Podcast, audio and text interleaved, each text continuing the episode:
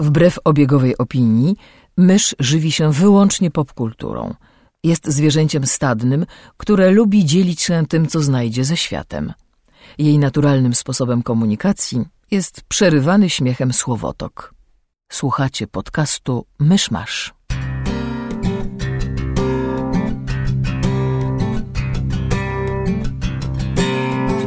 Gospodarzami podcastu Mysz Masz są Krzysiek Ceran, redaktor portalu Avalon, Kamil Borek ze studia Kobart i Mysz, autorka bloga Mysza mówi. Drodzy słuchacze, jest dwudziestego lipca dwa tysiące piętnastego roku, urodziny Aleksandra Wielkiego i Pawła Strzeleckiego oraz rocznica pierwszego lądowania na Księżycu. Zapraszam do sto trzeciego odcinka podcastu Mysz Masz. It was all a lie. Lądowania na Księżycu. Spiskowe teorie dziejów. Ja, znaczy, jestem dużym fanem spiskowych teorii, jeśli są fajne i ciekawe. Ta o Księżycu jest po prostu durna. Ja wolę tę teorię z Bugla, że tak naprawdę wcale nie możemy być pewni, że ten obiekt, który orbituje wokół Ziemi, to tak naprawdę jest Księżyc. To jest dopiero teoria spiskowa. Co tam u was? Przed chwilą skończyliśmy e, rewatch... E, Rewatch? Rewatch? That's not a word. Rewatch um, Veroniki Mars. Wszystkich sezonów. Znaczy, właściwie to się okazuje, że skończyliśmy go już parę dni temu, tylko nie wiedzieliśmy. Tak, ponieważ... bo myślę, znaczy obejrzeliśmy ostatni odcinek z płyty i, i, i potem zajęliśmy się innymi rzeczami i dzisiaj stwierdziliśmy, no to obejrzymy do końca, pewnie zostało nam dwa czy trzy odcinki. No, to był ostatni odcinek. To jest tak bardzo niefinałowy odcinek, że myśmy się nie zorientowali, a my znamy już ten serial. No, tak. No, Weronika ma bardzo otwarte zakończenie, ale... To nie jest zakończenie! Tam nie było zakończenia. No... Wiesz, to nie jest tak, że na przykład tak jak w Pushing Daisies oni wiedzieli tam, nie wiem, miesiąc wcześniej, że są zdejmowani z anteny i udało im się dokręcić na, na szybko jakiś taki odcinek finałowy zamykający przynajmniej część wątków. Nie, tutaj masz po prostu totalne zero. Jest otwarte, nic nie jest wyjaśnione. Ja dopiero teraz się zorientowałam, że tak naprawdę, czekaj, biorąc pod uwagę co, wydarzenia... Co tam pozostało do wyjaśnienia jeszcze? Znaczy, to nie to, że zostało... Trzeci sezon, trzeci sezon nie ma zagadki dla całego sezonu, więc nie ma czegoś takiego, co by zostało. Znaczy nie, tam nic nie zostało, bo jakby wszystko się wyjaśniło. Zagadki zostały rozwiązane, tylko że po prostu jakoś tak wątki te dotyczące postaci... Jakoś tak wiesz się co, pokończyły, ja to zawsze... jakby to był koniec po prostu odcinka. To nie, to nie były wątki, które by się zakończyły jak na koniec sezonu. Ja, ja wiem, że to nie był planowany koniec serialu, ale ja za... znaczy zawsze, tylko raz oglądałem Weronikę, ale przyjmowałem to jako takie, no wiesz, serial się kończy, życie trwa dalej. Jakby nie miałem jakiegoś poczucia, że tak, ale wiesz co... ojej, co będzie dalej, bo ten ostatni odcinek jednak tak dość wyraźnie wskazuje mniej więcej, co będzie dalej. No właśnie nie, biorąc pod uwagę, że tam dziesięć lat później, nie, znaczy nie dziesięć lat później, tylko tam... No tam film, mniejsza o film. No ale, ale właśnie chodzi, chodzi mi o film, że jakby film, wiesz, pojawia się ileś tam lat później w świecie serialu, mija, nie pamiętam, tam dziesięć lat czy coś takiego i jakby film... To, jak, jak, jakie relacje mają postaci... Właśnie mam wrażenie przede wszystkim pod względem relacji postaci. To, jakie relacje mają ze sobą konkretne postacie w filmie, jest trochę niewspółmierne do tego, jak się kończy trzeci sezon. To znaczy, jasne, można to ekstrapolować te tam dziesięć lat w przyszłość, natomiast dziewięć. Jakby... dziewięć. Nic na to nie... dziesięć po nim. A nie, rok studiów. Dziesiąta rocznica opuszczenia liceum. Tak, masz rację. Dobrze. Ja tak automatycznie mówię dziesięć, bo tam jest właśnie dziesiąte ten high school reunion. Natomiast da się to ekstrapolować, ale to jakby jedno nie, nie wynika naturalnie z drugiego i nie wiem, ja jakoś kompletnie zapomniałam, że ten serial się tak, tak bardzo nie kończy. Ale w związku z tym prawdopodobnie jutro osiądziemy do, do filmu, żeby sobie zrobić powtórkę, a ja z kolei ostatnio czytałam scenariusz filmu. A czy... Poza tym jakieś przemyślenia na temat serialu? Tak. Nowe? Znaczy, nowe nie, Pytam ale... Pytam o nowe, bo o serialu już mówiliśmy w podcaście ze dwa razy. Znaczy, nowe moje odkrycie jest takie, że Kamil nic nie rozumie. bo, Kamil, bo Kamil nie szipuje, nie szipuje Weroniki z Loganem. Tak, nigdy związek Weroniki i Logana jakoś. On nie jest dla niej dobry. Ale to nie chodzi o to, czy on jest dla niej dobry, czy nie jest dla niej dobry. They love each other. It's an epic love story. Nobody understands me. Ich imiona literują love. No come on, it was meant to be. Dobrze, boję się, że większość osób, które tego słucha, nie rozumie, o czym mówimy tak naprawdę, więc... Więc jeżeli nie rozumiecie, o czym mówimy, to zachęcamy do oglądania serialu Veronica Mars, który tak, jest absolutnie niezmiennie kultowy. Jest, niezmiennie jest fantastyczny. Tak jest. Byliście aktywni w internecie te ostatnie parę dni? Tam śledziliście, co się działo? Wiesz, że nie.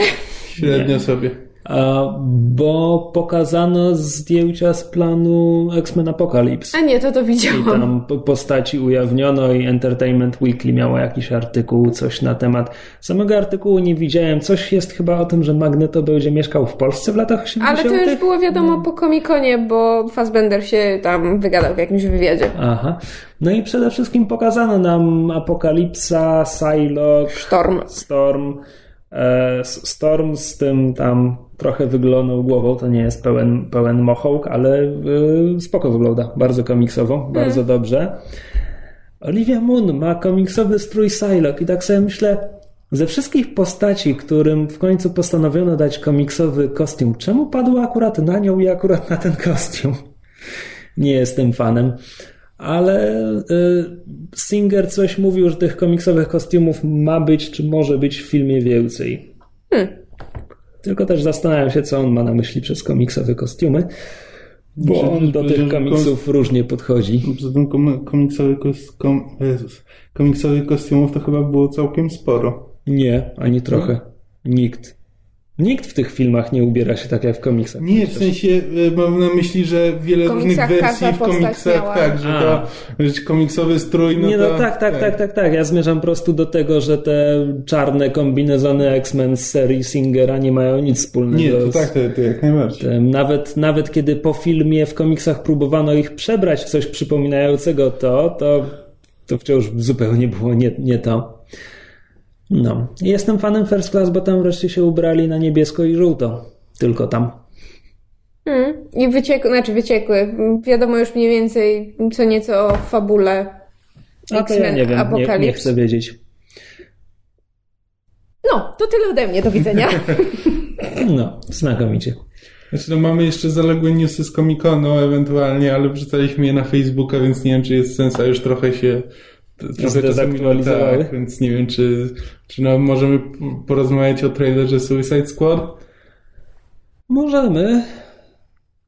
Obejrzałem ten zwiastun i tak sobie myślę, że żadna z tych postaci nie jest moją wersją tych postaci.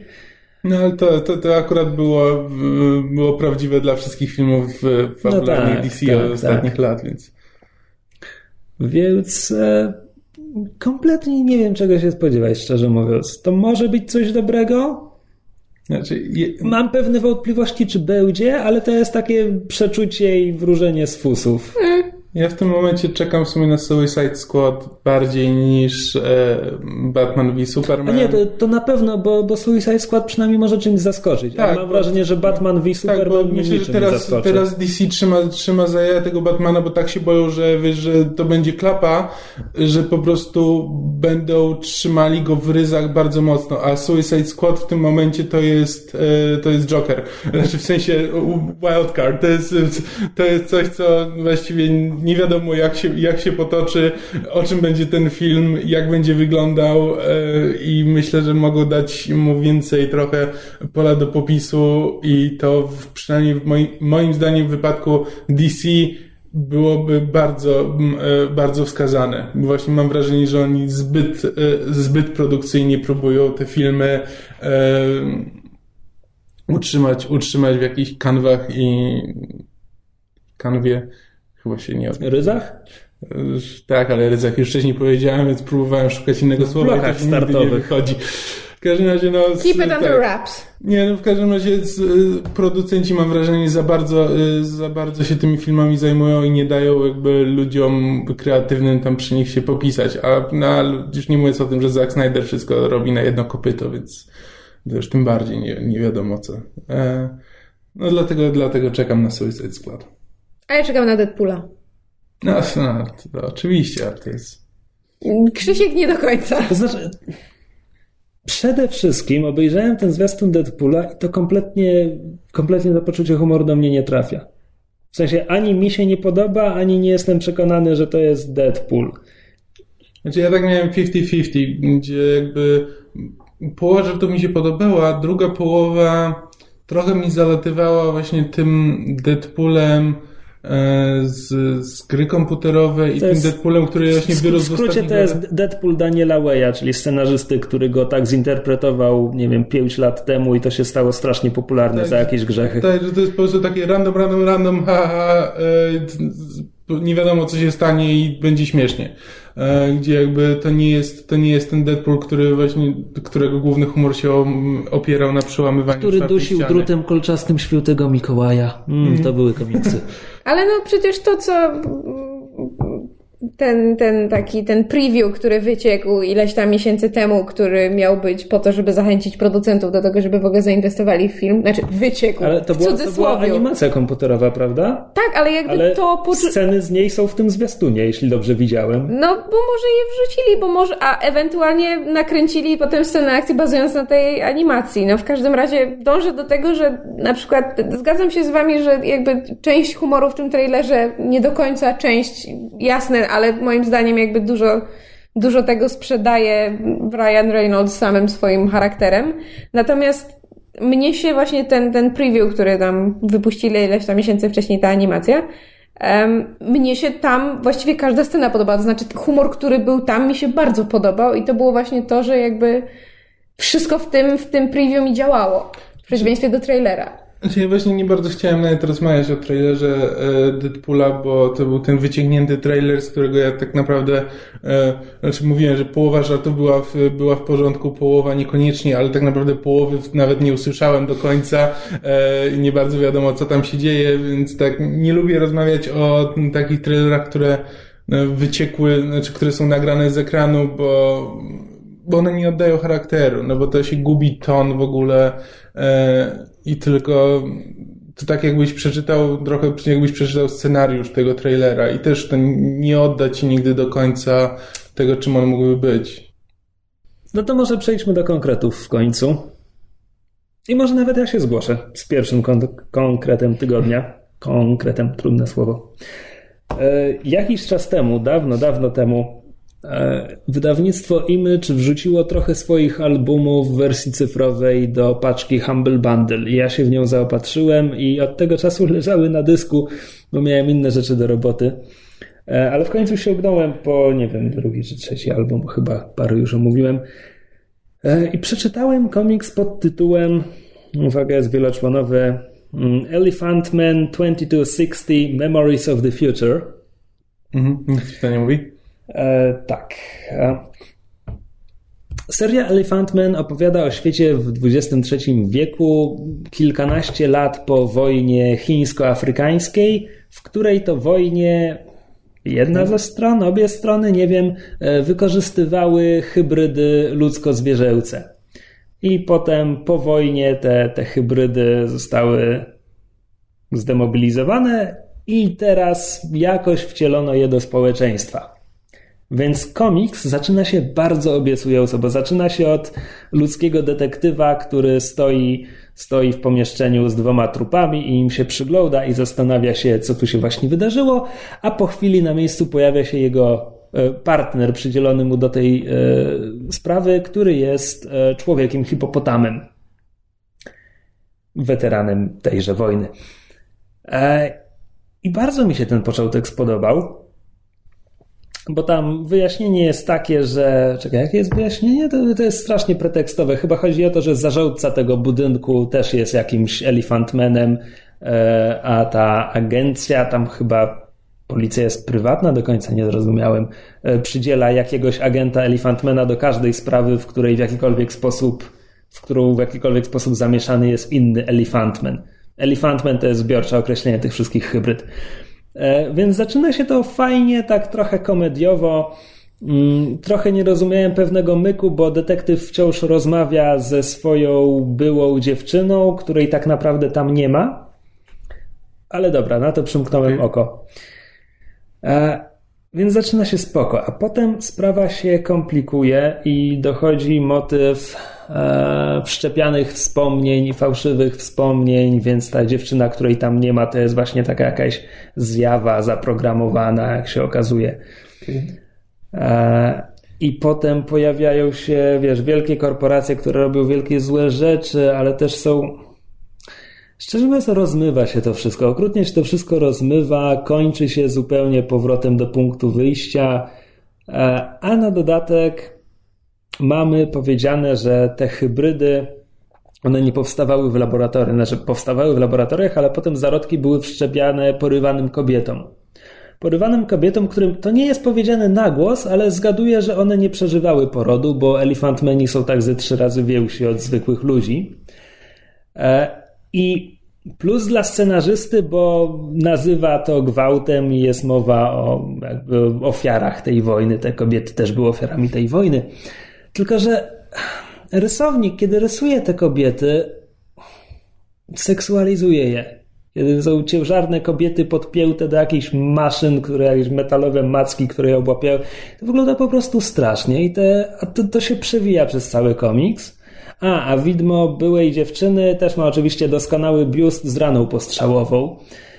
Okay. Więc po prostu grafika mi nie podeszła. Zupełnie mi nie podeszła od tej strony.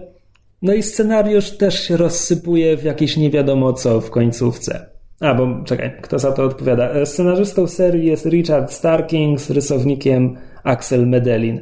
Szczerze mówiąc, te nazwiska nic mi nie mówią. I na dodatek, w przeciwieństwie do reszty albumów z tego Humble Bundle, to nie jest początek serii, tylko ja się wczytałem w końcu, zajęło mi chwilę, że to są, to są numery jakieś od pięćdziesiątego któregoś chyba, tylko że w ramach wydania zbiorczego one właśnie są zatytułowane jako Elephant Man dwa tysiące dwieście sześćdziesiąt, podczas gdy regula, regularna seria jest bez tego podtytułu, bez hmm. tego dwa tysiące dwieście sześćdziesiąt, więc teraz ja zupełnie nie rozumiem, czy to jest coś, co jest pomyślane jako, jako osobna całość.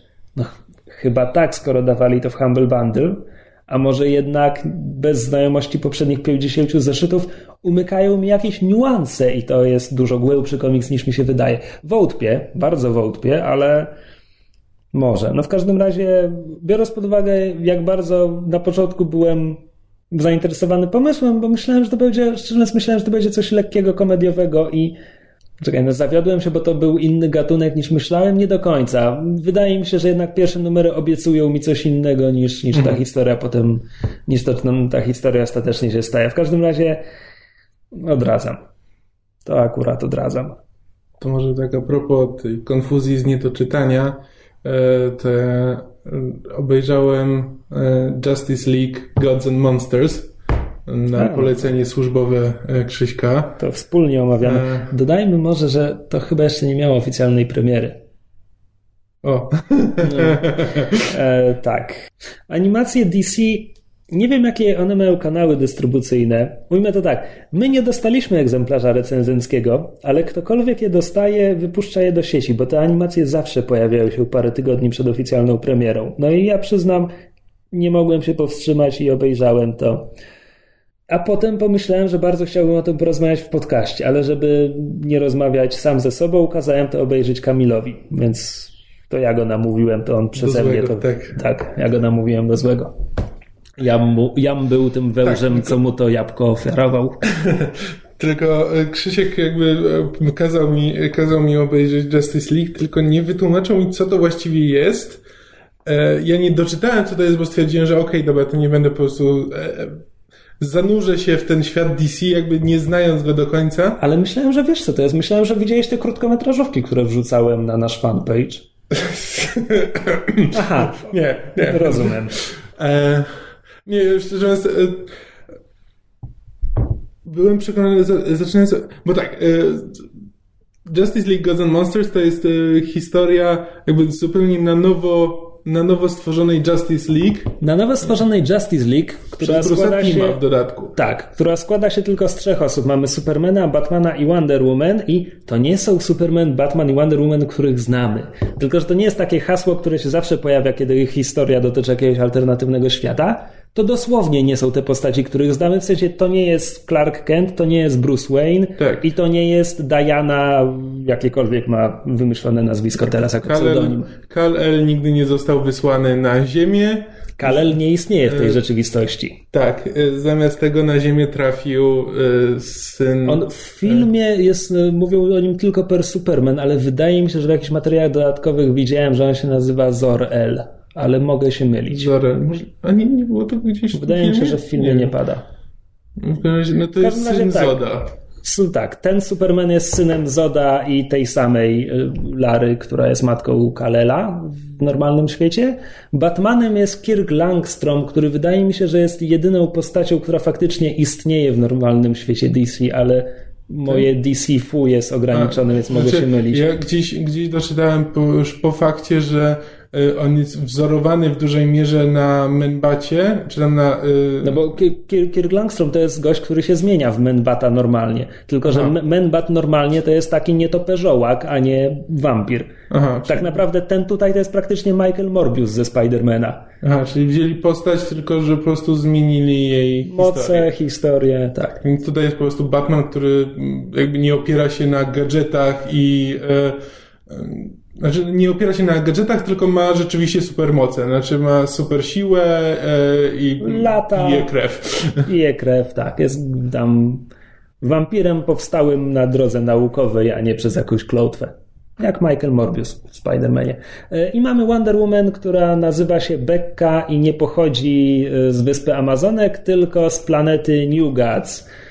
Ja się nie znam na New Gods, ale wiem, że oni się biją zawsze z e, tym tam Darkseidem i że wszystkich ich wymyślił e, Kirby i nieważne, klasyka komiksu. Nie znam się. No właśnie, ja jakby byłem przekonany, ponieważ nie wiedziałem, że to jest jakby, że to ma być zupełnie jakby osobna historia, zupełnie odrębna, e, na nowo napisana, to jakby przez cały czas się spodziewałem, że to jest właśnie jakiś alternatywny świat, że ta prawdziwa Justice League się w którymś momencie pojawi, przyjdzie z, z własnego świata i e, będzie, będzie jakiś konflikt między tą nową, znaczy między tą Justice League z tamtego świata, no, ale to, a to nic takiego, to, to jest po prostu zupełnie osobna historia, zupełnie nowej świat. Justice League, tak. E, i, I jakby to... To jest taki origin story po prostu. Tak, bo film, film jest przetykany długimi retrospekcjami pokazującymi nam, skąd się wzięła każda z tych trzech postaci. Natomiast sama współczesna akcja no nie jest origin story, bo oni jako grupa działają już od jakiegoś czasu, nawet nie wiemy ile. I to jest po prostu, że tak powiem, jedna z przygód, które ich spotyka. Tak, ale no poznajemy historię wszystkich postaci w przytykaną, przytykaną główną fabułą. No takie, bar- że tak powiem, początki, bardzo początki. Ja na przykład jestem bardzo ciekaw tych rzeczy, których nie mamy pokazane. To, to, to co się działo między retrospekcjami a, a początkiem filmu.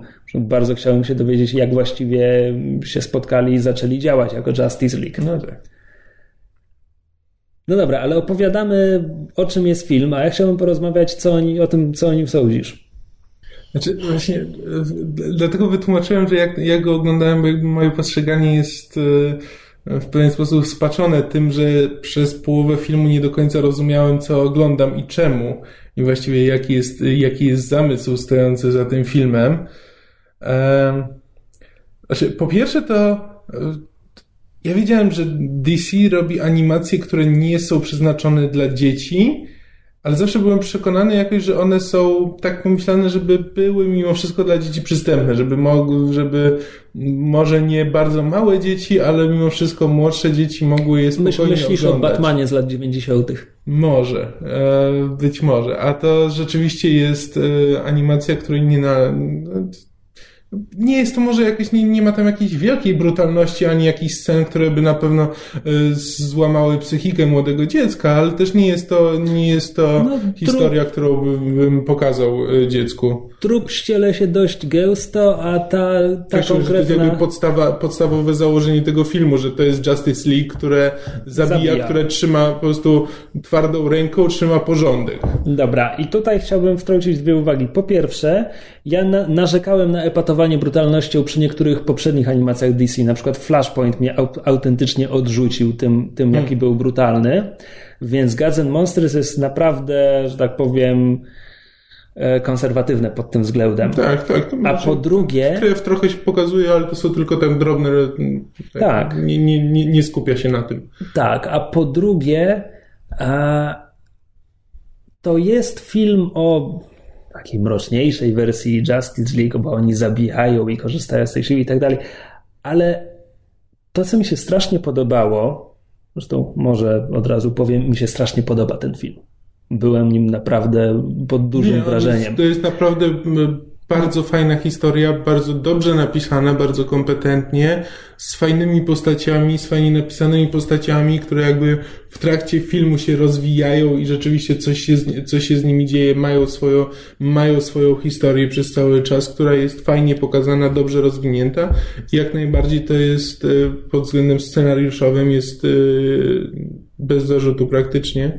Tak, więc skoro mówimy o przemocy, to bardzo mi się spodobało to, że pomimo tego, że to jest film o grupce superbohaterów, którzy zabijają, oni pozostają bohaterami. Tak. To znaczy oni korzystają z tej ultra przemocy i, i zabijają i tak dalej, ale przy tym ja się na przykład bałem w ogóle po pierwszych materiałach miałem wrażenie, miałem wrażenie, że w ogóle, że to będzie mroczne na siłę i po drugie wydawało mi się, że to będzie o, o, o Supermanie, który jest dupkiem i tutaj już ta krótkometrażówka z Supermanem bardzo jakby zmieniła mój pogląd na to, bo obejrzę, to są cztery minuty, a warto.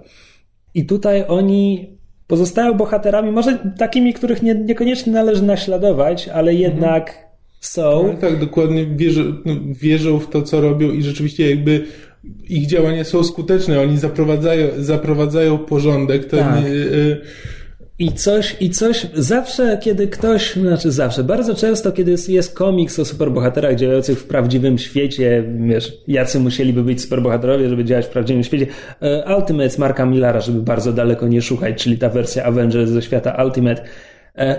Z jakiegoś powodu działając w prawdziwym świecie, ci prawdziwi, realistyczni superbohaterowie są dupkami. W bardzo wielu tego typu historiach to są po prostu tak. ludzie, o których przygody tak naprawdę ja nie chcę o nich czytać, bo ich nie lubię. To, to są, to są e, złe postaci z gier R P G BioWare'u. Tak. To są po prostu ludzie, którzy kopną, kopną szczenięcie e, i będą udawali, że szczenie i będą udawali, że to jest dla większego dobra. Tak, i właśnie tutaj Gods and Monsters jakby błyszczy tym, że jest, bardzo polubiłem te postacie, zainteresowały mm-hmm. mnie. Myślę, że są fajnie a, są fajnymi wariacjami na temat. Superman jest najlepszy. Jest najlepszy i najciekawszy. Mm-hmm, tak. e, uwielbiam od choćby tę drobną zmianę, już nie to, że on jest synem Zoda, tylko to, że zamiast, zamiast e, Kentów znalazła go para imigra- nielegalnych imigrantów z Meksyku. To jest idealne, to jest piękne. Nawet się zdziwiłem, że, że tego nie ma, nie ma podkreślenia tego podwójnego statusu nielegalnego imigranta. Bo to jest takie oczywiste i, i dlatego chyba, nawet dlatego bardziej mi się podoba, że jest poza kadrem, bo jest oczywiste, musisz o tym pomyśleć mhm. moim zdaniem. Nie ma mowy, żebyś o tym nie pomyślał, więc może to i lepiej, że nie jest to wprost przytoczone w filmie. Więc to jest super. Kirk Langstrom jako Batman jest... On jest trochę jednowymiarowy, aczkolwiek byłem pod wrażeniem tego, jak dobrze Michael C. Hall pasuje, no, podkładając głos. Znaczy to jest, to jest rzeczywiście... Ja zazwyczaj jakoś nie, przy, przy kreskówkach nie zwracam szczególnej uwagi na głos. Znaczy oglądałem, oglądałem tam parę animacji D C, tam Beyond the Red, Red Hood bodajże. Batman. I Assault on Arkham. I z, no ja jestem jakby za... nie zwracałem szczególnej uwagi na głosy, a akurat Michael C. Hall, nie, wiedziałem, wiem, nie bo... wiedziałem, że on w tym gra, ale tak miałem właśnie wrażenie, że cholera, znam ten głos i dotarło a... do mnie, że to jest on. A to dziwne, dlatego że Under the Red Hood Jensen Ackles podkłada głos do Red Hooda. Yy, znaczy, i wiedziałem to, kiedy oglądałem, ale prawdę mówiąc, jakby dla mnie Jensen Ackles nie ma na tyle charakterystycznego głosu, żebym ja go tak rozpoznał. To znaczy, ja zawsze, ja zawsze podchodzę, yy, zawsze mam wątpliwości, kiedy widzę, że jacyś znani aktorzy ekranowi, nie wiem, filmowi czy serialowi są zapraszani do dubbingu, bo uważam, że to jest trudna rzecz i jednak aktorzy, którzy specjalizują się w dubbingu, ci wszyscy od Futuramy, Simpsonów i tak dalej, to są profesjonaliści i mhm. ich chcę słuchać. Więc byłem jakby podwójnie zaskoczony, że Michael C. Hall po pierwsze bardzo pasował, po drugie jakby nie odstawał od, od reszty obsady, a reszta obsady wydaje mi się, że tutaj była przynajmniej w większości właśnie, właśnie że tak powiem, z tego biznesu. No i, i jest Wonder Woman, która na początku myślałem, że nie różni się praktycznie niczym poza tym, że jest z kosmosu zamiast z greckich mitów. Tak, i wygląda trochę jak Deimos, jak, jakby się urwała z jakiegoś, z, jakiejś, z jakiegoś anime. Tak, i tutaj w sumie jej, jej retrospekcja jakby najbardziej pokazuje, że jednak się dużo różni i, i czym właściwie. Co trochę się nie przebija w samej warstwie tej współczesnej, no ale już nie no, wymagajmy zbyt film, wiele. Film trochę, czy ta główna fabuła troszkę ją pomija, bo jakby, du, no. duże, jakby duże znaczenie dla tej fabuły ma Batman, Batman Superman. Superman oczywiście też, a jakby Wonder Woman to tylko się tam pojawia, żeby im pomóc w walce. Tak, ona w sumie nie ma tak naprawdę osobistego wątku, takiego jaki mają tak. dwaj pozostali.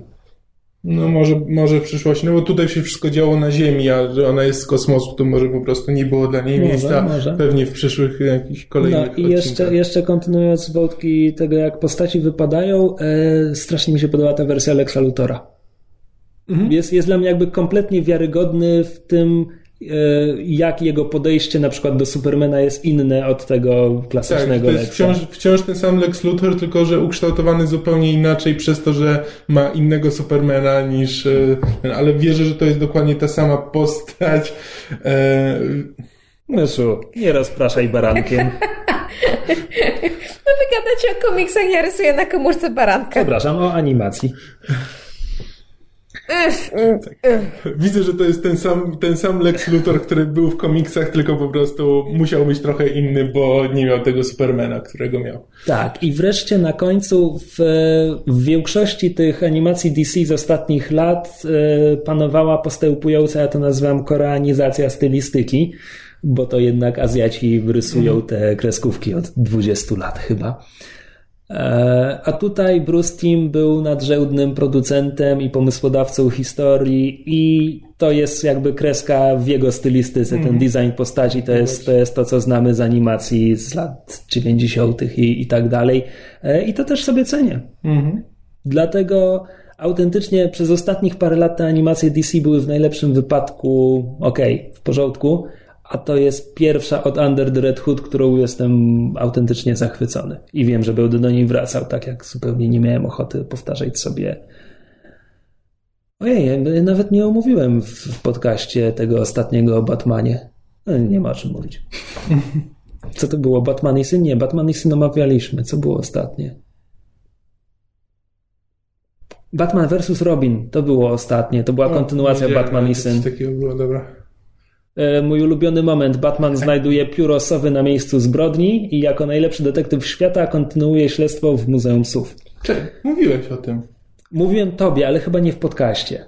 Mam wrażenie, że w podcaście. No nieważne. nieważne. W każdym razie Justice League Gods and Monsters warto, kiedy już będzie premiera, sięgnąć i obejrzeć. Są trzy krótkometrażówki, jakby przedstawiające każdą postać po kolei i można je obejrzeć na YouTubie. I w przyszłym roku będzie jeszcze dziesięcioodcinkowy miniserial, tylko nie wiem, czy będzie złożony z krótkometrażówek, czy z pełnowymiarowych odcinków. A w tym momencie naprawdę chciałbym wrócić do tego świata. Są jakieś komiksy, ale jakoś nie, zazwyczaj nie interesują mnie komiksowe kontynuacje animacji. Zrobię wyjątek dla Legendy Kory. Myszu, czy chcesz się z nami czymś podzielić? Ogólną niechęcią. Tak, do świata. E, nie, e, znaczy nie wiem, czy jestem się w stanie podzielić, ponieważ e, e, mogłam kiedyś o tym w podcaście wspominać, zdarza mi się oglądać filmy niekoniecznie będąc w pełni sił i władz umysłowych. W sensie, kiedy jesteś bardzo zmęczona. Let's call it that. E, no dobrze, dobrze, jesteś pod wpływem alkoholu. mrugam teraz do mikrofonu, to nie widać tego. Królicze uszka, alkoholu. Już nie piję alkoholu. Myszu, pod czego jesteś wpływem? Mm. Życia. You're tak. High on life. I'm high. Yes, I'm high on life. That's exactly it. W związku z tym... Um... ponieważ jest y, pewna pula filmów, które w takim stanie się idealnie nadają do oglądania, um, obejrzałam TED dwa. Tak, ja potem obejrzałem y, zupełnie trzeźwy w pełni, w pełni władz umysłowych, ale, też obejrzałem. Ale, ale Kamil obejrzał ten film. Grupę kontrolną. Ale nie, słuchajcie, autentycznie, dlatego, że ja o, o, oglądając ten film siedziałam, będąc nie w pełni władz sił umysłowych i co chwilę musiałam się niemalże szczypać w ramię, bo, stwierdził, bo, bo co chwila stwierdzałam, ej, ale ten film jest genialny. Znaczy, oczywiście, że tak powiem, tutaj troszeczkę hiper, hi, hiperboliz, hiperboluję, czy hiper, hiperbolizuję? Hiperchondrykujesz. Też.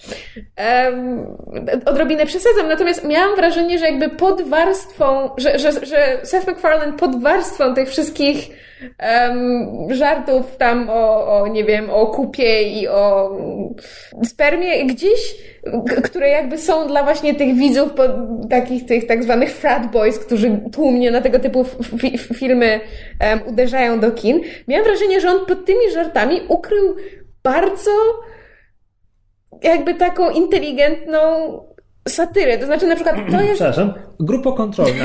Ukrył? e, tak, w sumie, w sumie tak. Znaczy ukrył pod tym saty- satyrę, jakby poziom, poziom jej jakby inteligencji i tak dalej jest... Zmienny. Jest taki... Można nad nim podyskutować. E, ale rzeczywiście jakby próbował coś... Znaczy, ja na przykład uważam, że to jest film lepszy od pierwszego TEDa, mhm. bo pierwszy TED był zasadniczo odcink- pełno, pełnometrażowym odcinkiem Family Guy'a, tylko z trochę z innymi postaciami. Eee, natomiast TED dwa już jest bardziej spójnym filmem ze spójną historią.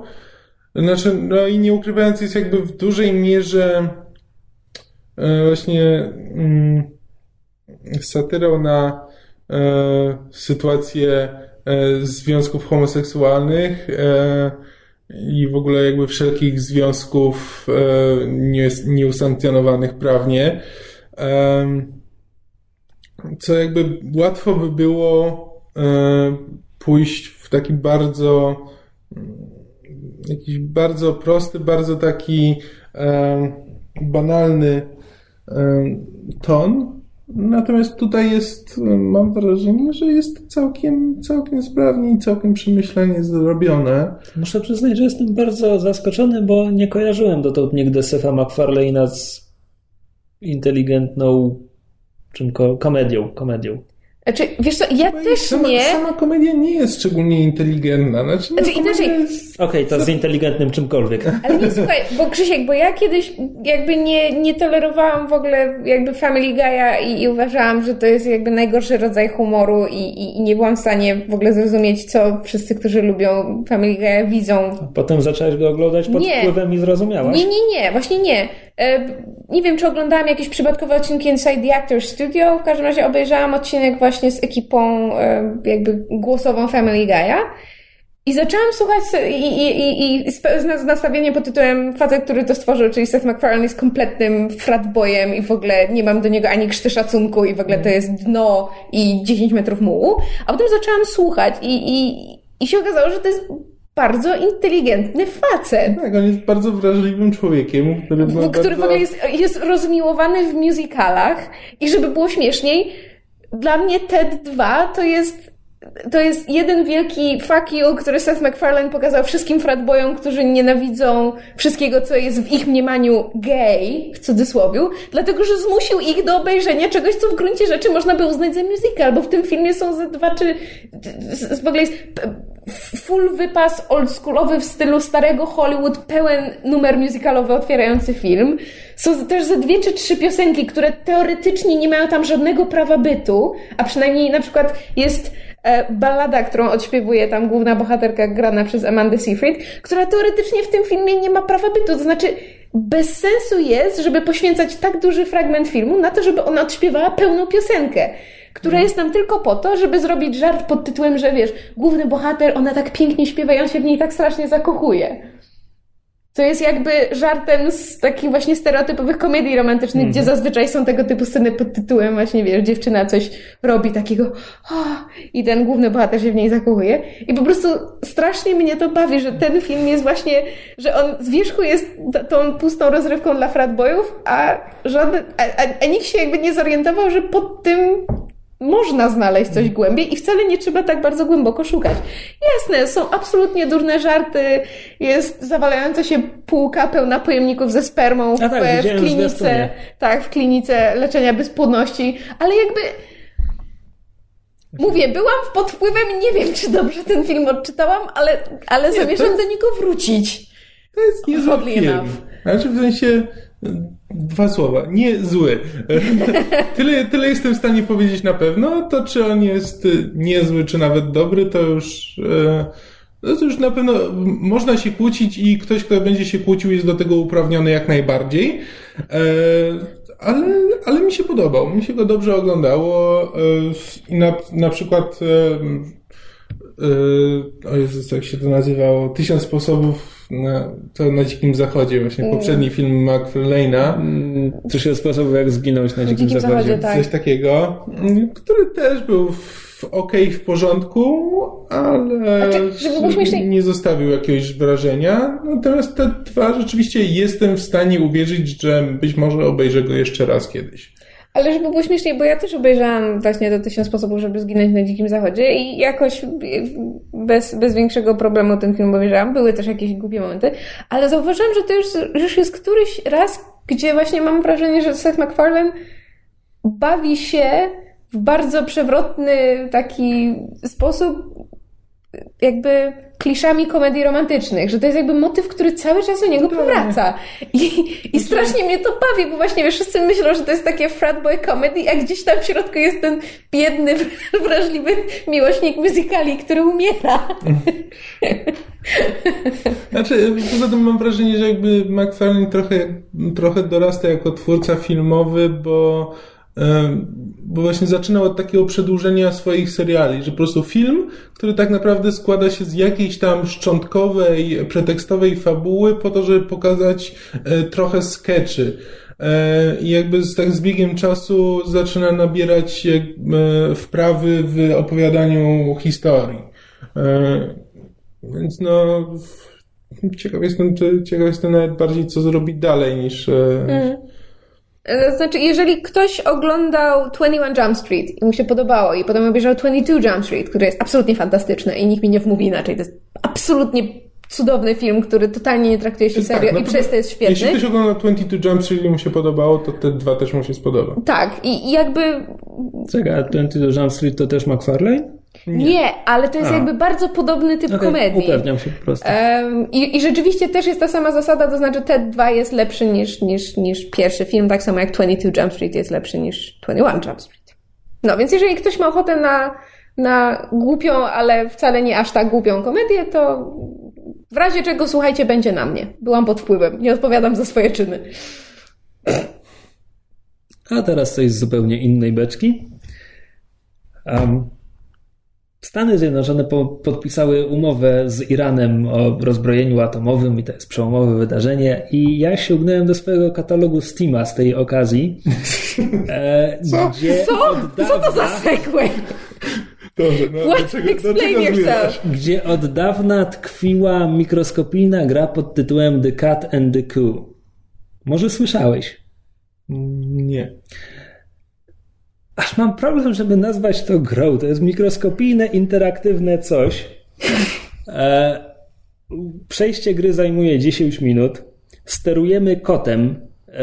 Kotem irańskiego premiera, którego nazwisko chwilowo wymknęło mi się z pamięci. Rzecz dotyczy zamachu stanu przeprowadzonego przez Brytyjczyków i Amerykanów w Iranie w latach pięćdziesiątych dwudziestego wieku. Okay. Zamachu stanu, po którym, po którym szach wrócił i trzymał cały naród za jaja tak mocno, że to eksplodowało rewolucją irańską. Także tak a propos tego, jak tam no, agenci wolności działający w imię Zachodu polepszają świat. Nieważne, więc gramy, więc gramy kotem, którego zadaniem jest przesuwać różne rzeczy, żeby premier się potykał i wpadał. Chodzi po prostu o to, żeby przesunąć go z jednego ekranu do następnego, a każdy ekran jest podpisany, jest data i co się wtedy wydarzyło. I to jest taki, tak naprawdę to jest taka króciutka prezentacja, wiesz, ciąg wydarzeń, który doprowadza do upadku premiera i tak dalej. To nie jest...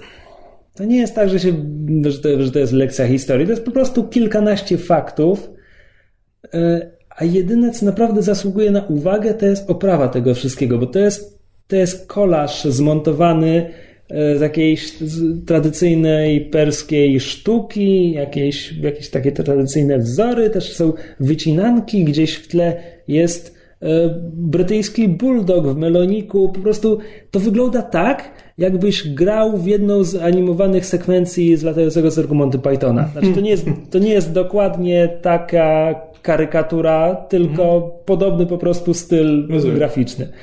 Więc wygląda to bardzo dziwnie, coś w tym jest.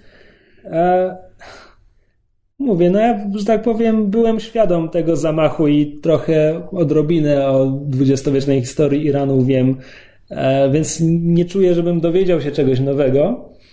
Ale biorąc pod uwagę szatę graficzną, jest to ciekawe doświadczenie. Tak to mogę nazwać. Plus jestem prawie pewien, że to jest wciąż dostępne na Steamie za darmo. Na pewno za to nie zapłaciłem. E... to jeszcze nic nie znaczy. No nie, bo mam, mam ją na Steamie. No w sumie. No. E... Możliwe, że była dostępna za darmo w ramach jakiejś promocji, ale jeśli kiedyś była, to znowu będzie. W każdym razie w zasadzie warto, że tak powiem, doświadczyć tego doświadczenia. Po prostu dziwna rzecz, ciekawa.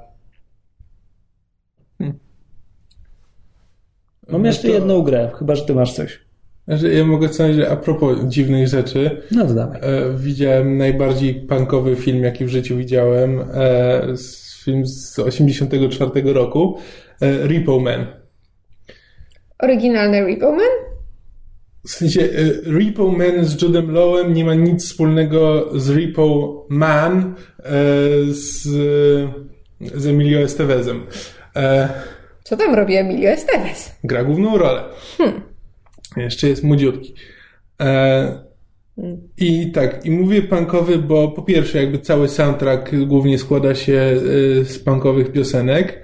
Po drugie, historia, nazwijmy to tak na razie, e, dotyczy głównie kapitalizmu e, i konsumpcjonizmu, e, ale też twórcy mają wszystko kompletnie w dupie. Ten film jest, e, nie trzyma się czegokolwiek. Znaczy, opowiada właśnie o e, Repomenach, czyli z komornikach, którzy odbierają, odbierają biednym, zadłużonym rodzinom ich własność, którą później odsprzedają. I właśnie młody, młody Emilio Estevez przez przypadek trafia, przez przypadek zostaje, zostaje tym Repomenem, mimo że jakby właśnie pochodzi ze środowiska punków. I w ogóle praca, praca dla niego to jest, to jest tylko i wyłącznie wyścig szczurów i to jest coś niegodnego, ale, ale właśnie zostaje tym Repomanem. I, no i jest tam gdzieś właśnie jakaś taka historia o tym, o tym młodym chłopaku, który właśnie zostaje wciśnięty w szprychy kapitalizmu, ale są tam też kosmici, jakieś kosmiczne technologie i coś, coś o promieniowaniu. I jacyś dziwni, dziwni staruszkowie, którzy mówią różne dziwne rzeczy, zanim umrą. I, i to jest po prostu film, typowy film z lat osiemdziesiątych, zrobiony pod wpływem, pod wpływem kokainy i wszelkich innych dragów, które tylko producenci, reżyserowie i scenarzyści byli w stanie dostać. Ale, ale widzę, czemu to jest film kultowy, bo rzeczywiście ma swój urok. Jest zrobiony, zrobiony za jakieś malutkie pieniądze i to widać. Po prostu efekty są efekty są rodem z etiudy studenckiej. I tak, to jest film, którego absolutnie praktycznie rzecz biorąc nie da się opisać słowami, ale to jest właśnie, to jest jakby ciekawa ilustracja właśnie tego, że tak powiem, sztuki lat osiemdziesiątych, kinematografii lat, lat osiemdziesiątych, tej, tej, która niekoniecznie przetrwała do dzisiejszych czasów. No, jeśli oglądamy Terminatora, no to to jest film, który jakby się broni nawet z perspektywy czasu, wciąż jest... Mm, spokojnie można by było zrobić remake scena po scenie i y, wszyscy by uwierzyli, że no powsta- powstał teraz. Natomiast y, Repo Man jest produktem swoich czasów i absolutnie ten film by w dzisiejszych czasach nie powstał. Y, a wtedy, a wtedy powstał, bo, bo ludzie po prostu rzucali pieniądze na każdy, na każdy film i właściwie mieli w dupie, co się, co się z nim stanie, bo i tak by się jakoś tam sprzedał. Y, I to jest mniej więcej robione... W, w ten sposób, że po prostu ktoś sobie postanowił zrobić film i y, chyba miał jakiś pomysł, ale właściwie nie wiadomo jaki. Okej, okay, gdybyś...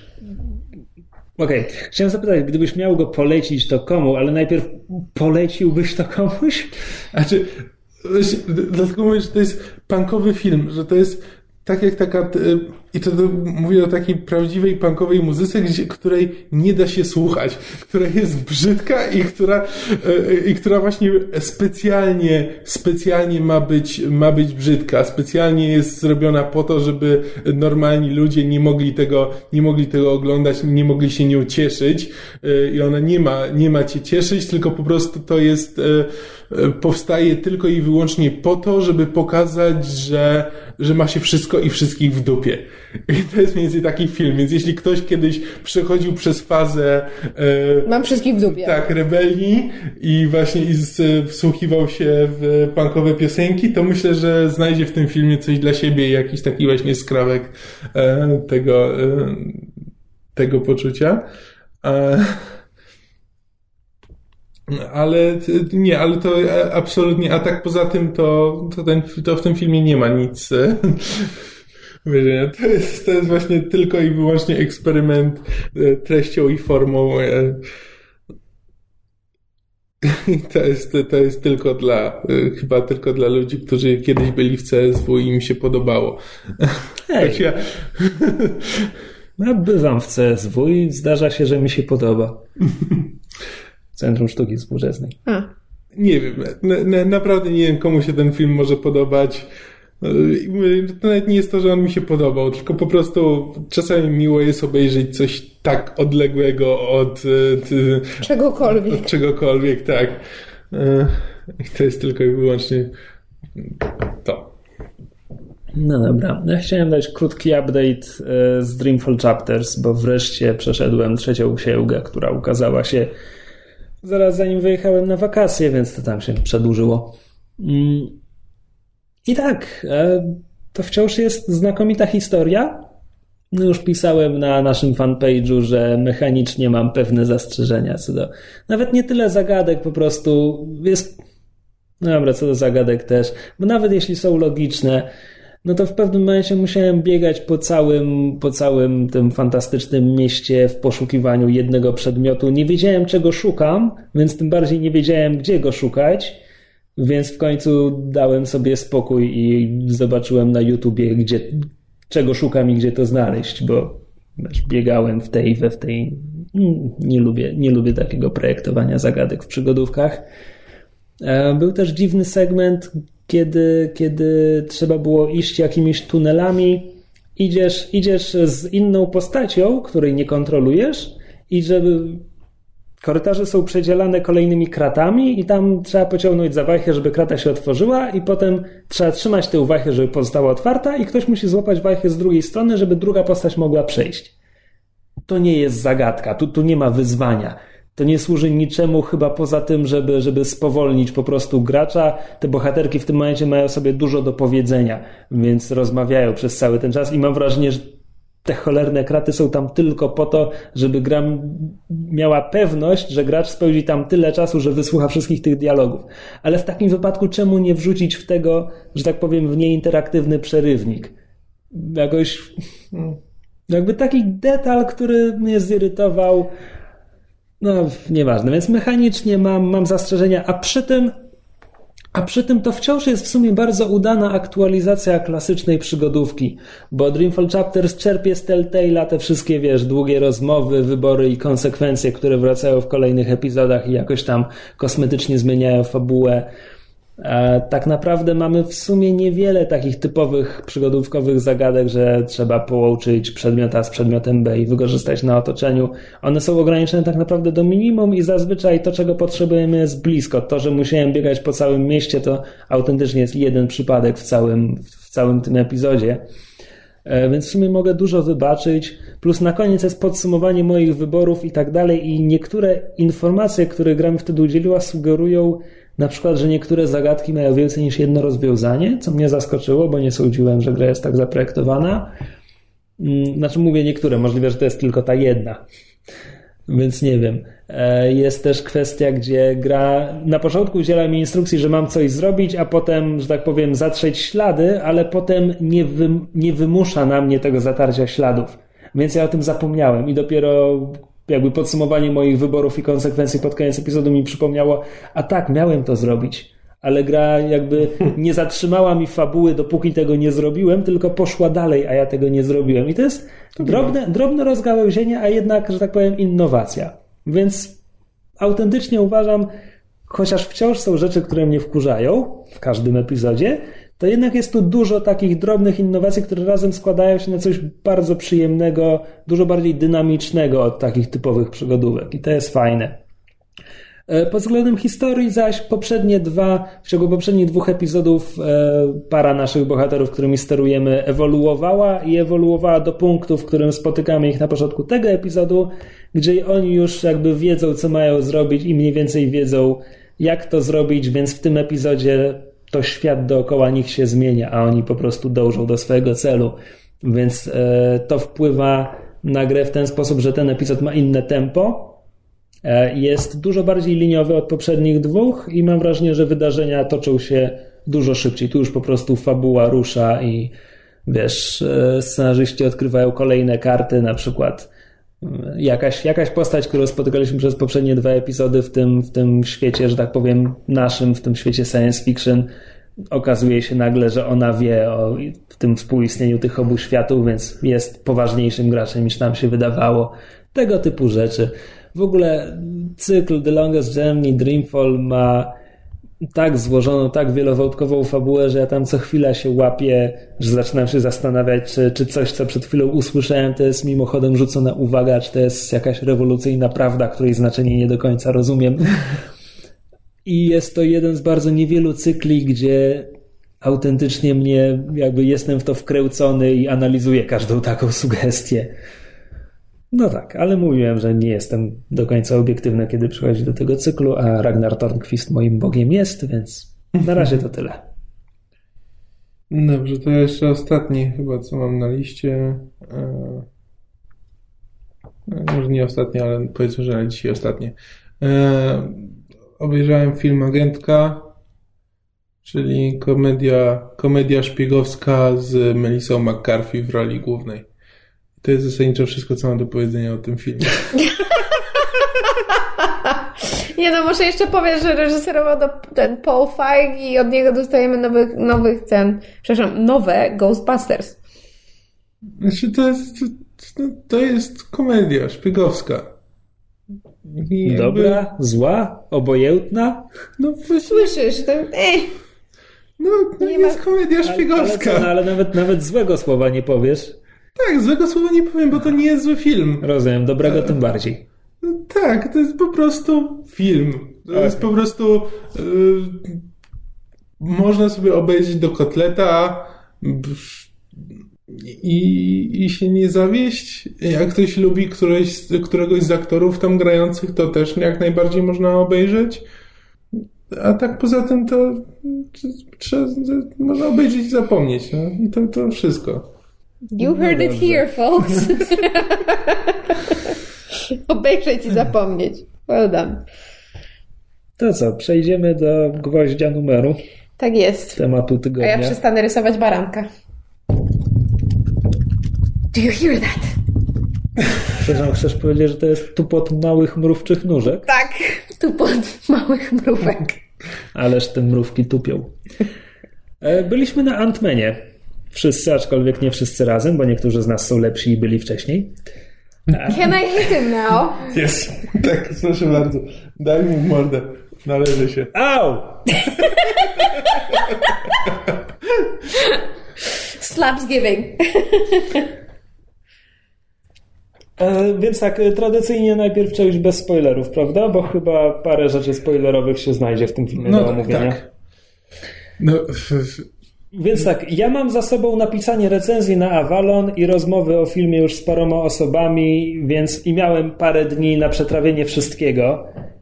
I moja ostateczna, taka ostateczna, ostateczna ocena jest taka, że to jest film bardzo przeciętny pod każdym względem, poza tym, że jest mieszaniną gatunków, której dotąd nie było, przez co ma świeżość, przez co podobał mi się całkiem, nawet bardzo, i mam go za jeden z najlepszych z całego M C U w tym momencie, tylko dlatego, że jest czymś nowym w gatunku kina superbohaterskiego. No ale nie przebija Winter Soldier. No nie, nie. No. Ale to się zgadzam. Jest podobna zasada, gdzie Winter mhm. Soldier był superbohaterem, a nie był filmem superbohaterskim. Tak samo Ant-Man ma technicznie rzecz biorąc superbohatera, też nie jest filmem superbohaterskim. Ma- Marvel, Marvel się teraz fajnie bawi tymi gatunkami. To jest bardzo, bardzo pozytywne i naprawdę cieszę się, że, że tak właśnie postanowił szukać sobie e, jakichś nowych wpływów. Bo to nie jest też, bo to y, wszyscy mówią, że to jest taki heist movie z superbohaterem. To nie jest heist movie. Znaczy właśnie, gdyby oceniać go w heist movie w kategorii kina wielkiego skoku i porównywać z innymi filmami tych kategorii, to on nie jest dobrym filmem tej nie, kategorii. Bo to jest tylko, to jest film superbohaterski, który wplótł sobie w swoją strukturę właśnie elementy tego heist movie. I zrobił to w bardzo, bardzo fajny sposób, bardzo umiejętny sposób i jakby ze zrozumieniem i poszanowaniem gatunku. I jestem mu za to bardzo wdzięczny, ale to nadal jest film superbohaterski, nadal trzyma się tych schematów marvelowych w dużej mierze. Tylko, że no właśnie szuka sobie nowych wpływów, tak żeby to się nie ograło, żeby, te, te, żeby to M C U już, bo już wszyscy narzekają na to, że no... To nie, jest, to nie jest tylko kwestia M C U, po prostu jak spojrzysz na to, ile tytułów na podstawie komiksów jest zapowiedzianych na następne pięć lat, jakby wydaje mi się, że producenci tych filmów doskonale zdają sobie sprawę, że one muszą zacząć się czymkolwiek no wyróżniać, tak. No, bo inaczej jest, przepadną w tłumie. No to jest dokładnie tak jak z Winter Soldierem, który nie jest thrillerem politycznym, ale, w, ale bierze z niego elementy. Znaczy, ale dobrze go udaje. Tak, i jakby bierze sobie z niego odpowiednie elementy i wplata je w odpowiednie momenty fabuły yy, i wychodzi na tym na plus. Yy, I dokładnie to samo się dzieje przy Ant-Manie, no, który jakby jest troszkę bardziej pozytywnym, bardziej radosnym filmem niż, niż Winter Soldier, który był... Znaczy, wiesz co, w ogóle...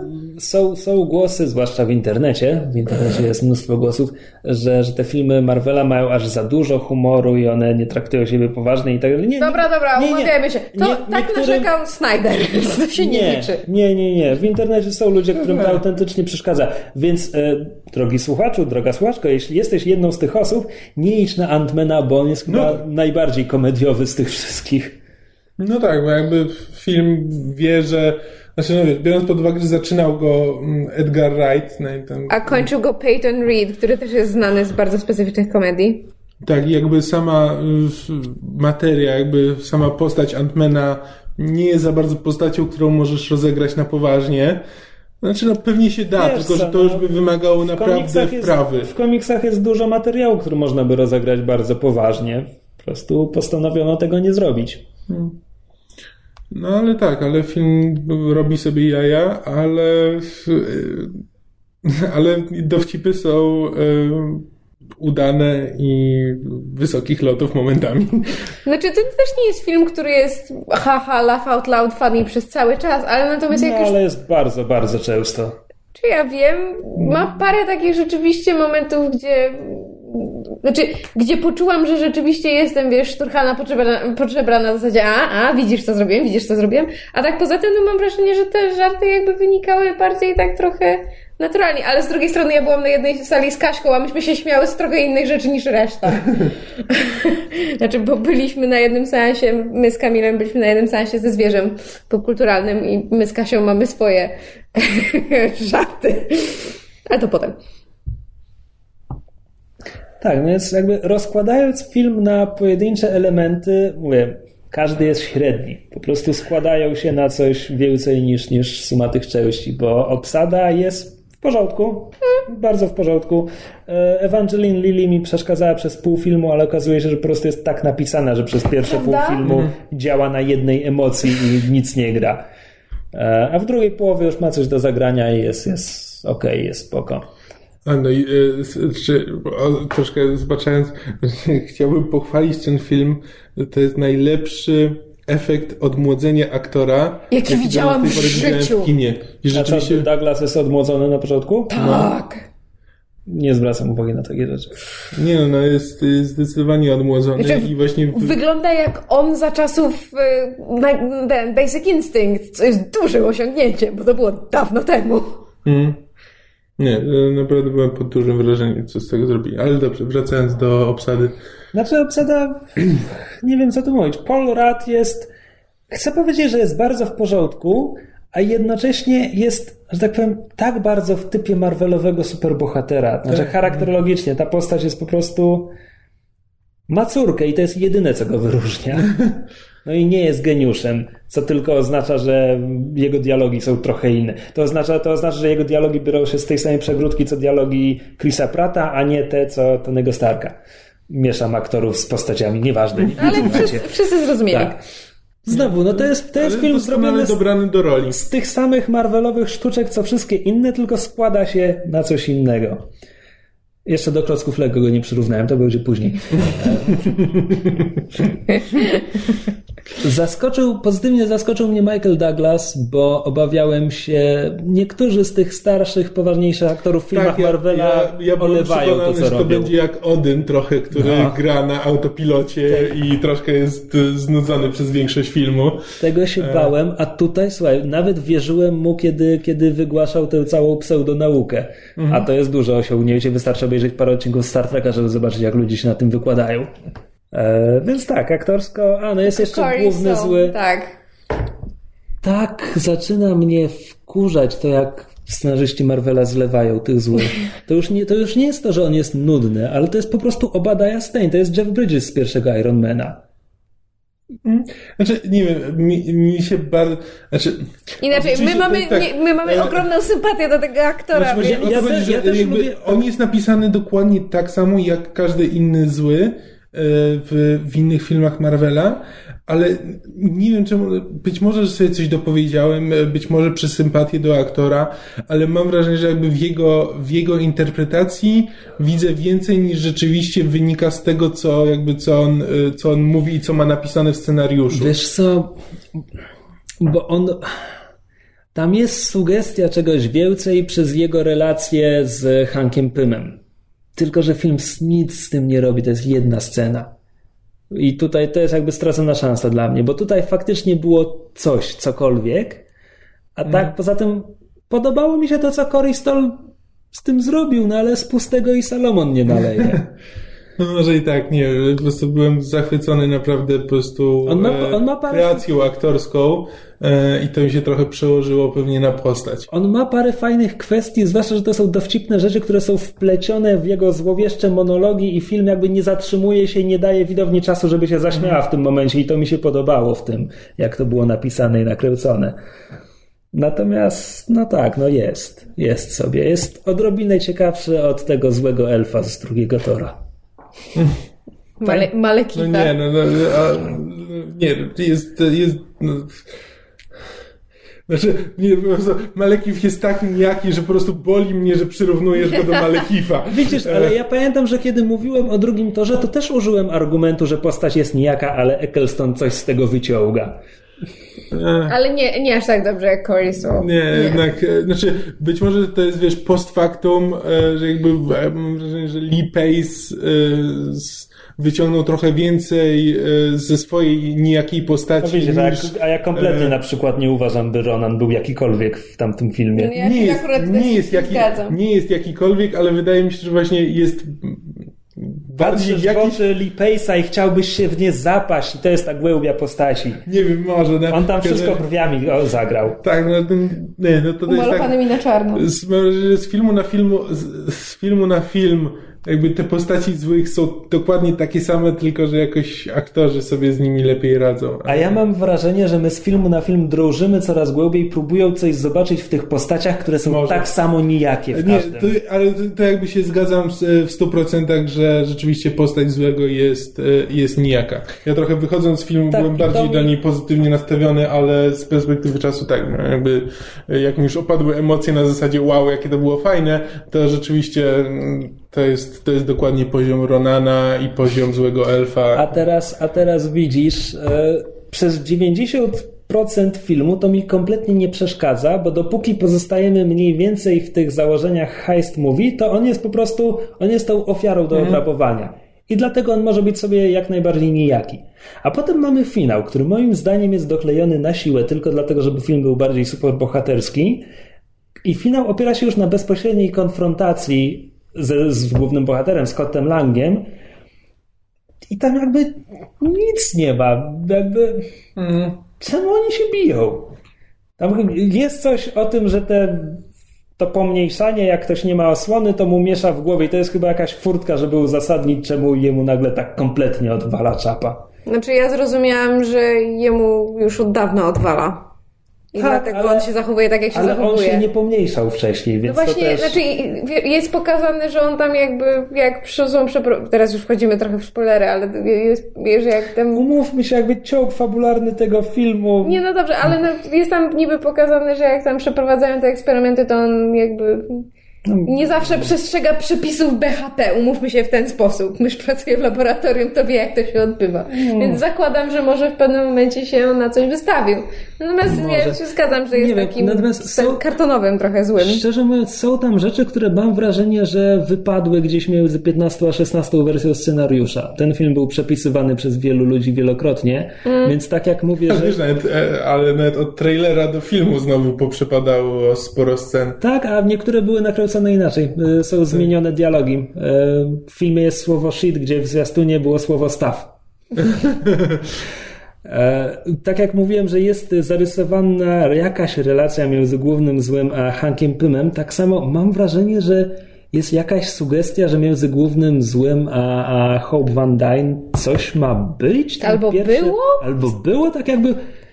Właśnie... Ta scena, kiedy oni są na kolacji razem, to jakby to tak bardzo nie jest biurowy lunch, no właśnie, że mam ale wrażenie, ja też mam wrażenie, że... że w tym filmie jest pięć, parę brakujących elementów. W wersji scenariusza coś chyba tu było. Ja, ja, ja się z, przez moment zastanawiam, czy to nie jest taki red herring, że to jest że zmylenie tropu, że Hope A, no, bo może być... Pierwsze dwadzieścia minut myślimy, że ona może być tak bardzo zła na tatę. Tak, że po pierwsze, że ona może być bardzo zła na tatę, a poza tym, że może ona na przykład jest jednak po stronie tego... Yy... Może. A, że jest triple agent. Tak, ja przez moment się zastanawiałem, czy ona nie jest, tylko że potem to w trakcie filmu już porzuciłem tę teorię, bo to by nie miało kompletnie sensu. Tak, natomiast nie, więc to są albo rzeczy, które się zgubiły przy przepisywaniu scenariusza, albo po prostu nie napisano ich dobrze, a szkoda, bo uczyniłyby ten film trochę ciekawszym. Mhm. Mimo wszystko, znowu, bawiłem się bardzo dobrze w kinie, to jest jakby... Dobrze. Um, fajne efekty. Nie. To znaczy, mi się, wiesz co, pomniejszanie w paru, w paru momentach jakby samo, samo, same rezultaty zabawy rozmiarami były fajne, natomiast efekty, kiedy Ant-Man jest malutki, mi się nie podobały. Kiedy on jest malutki i biega na tle komputerowo wygenerowanych teł w towarzystwie tabuna komputerowo wygenerowanych mrówek.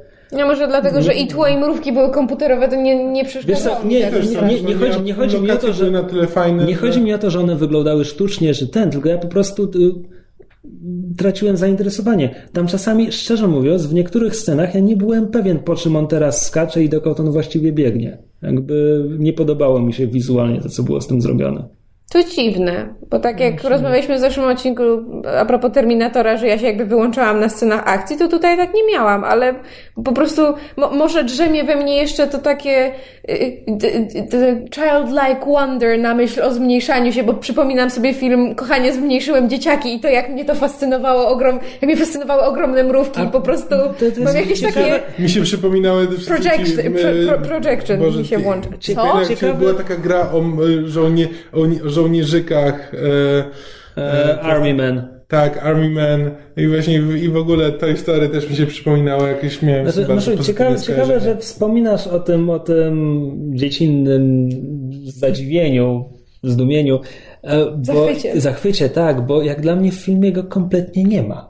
To znaczy jest, jest to oszołomienie Scotta, kiedy on się po raz pierwszy zmniejsza, ale potem to jest po prostu...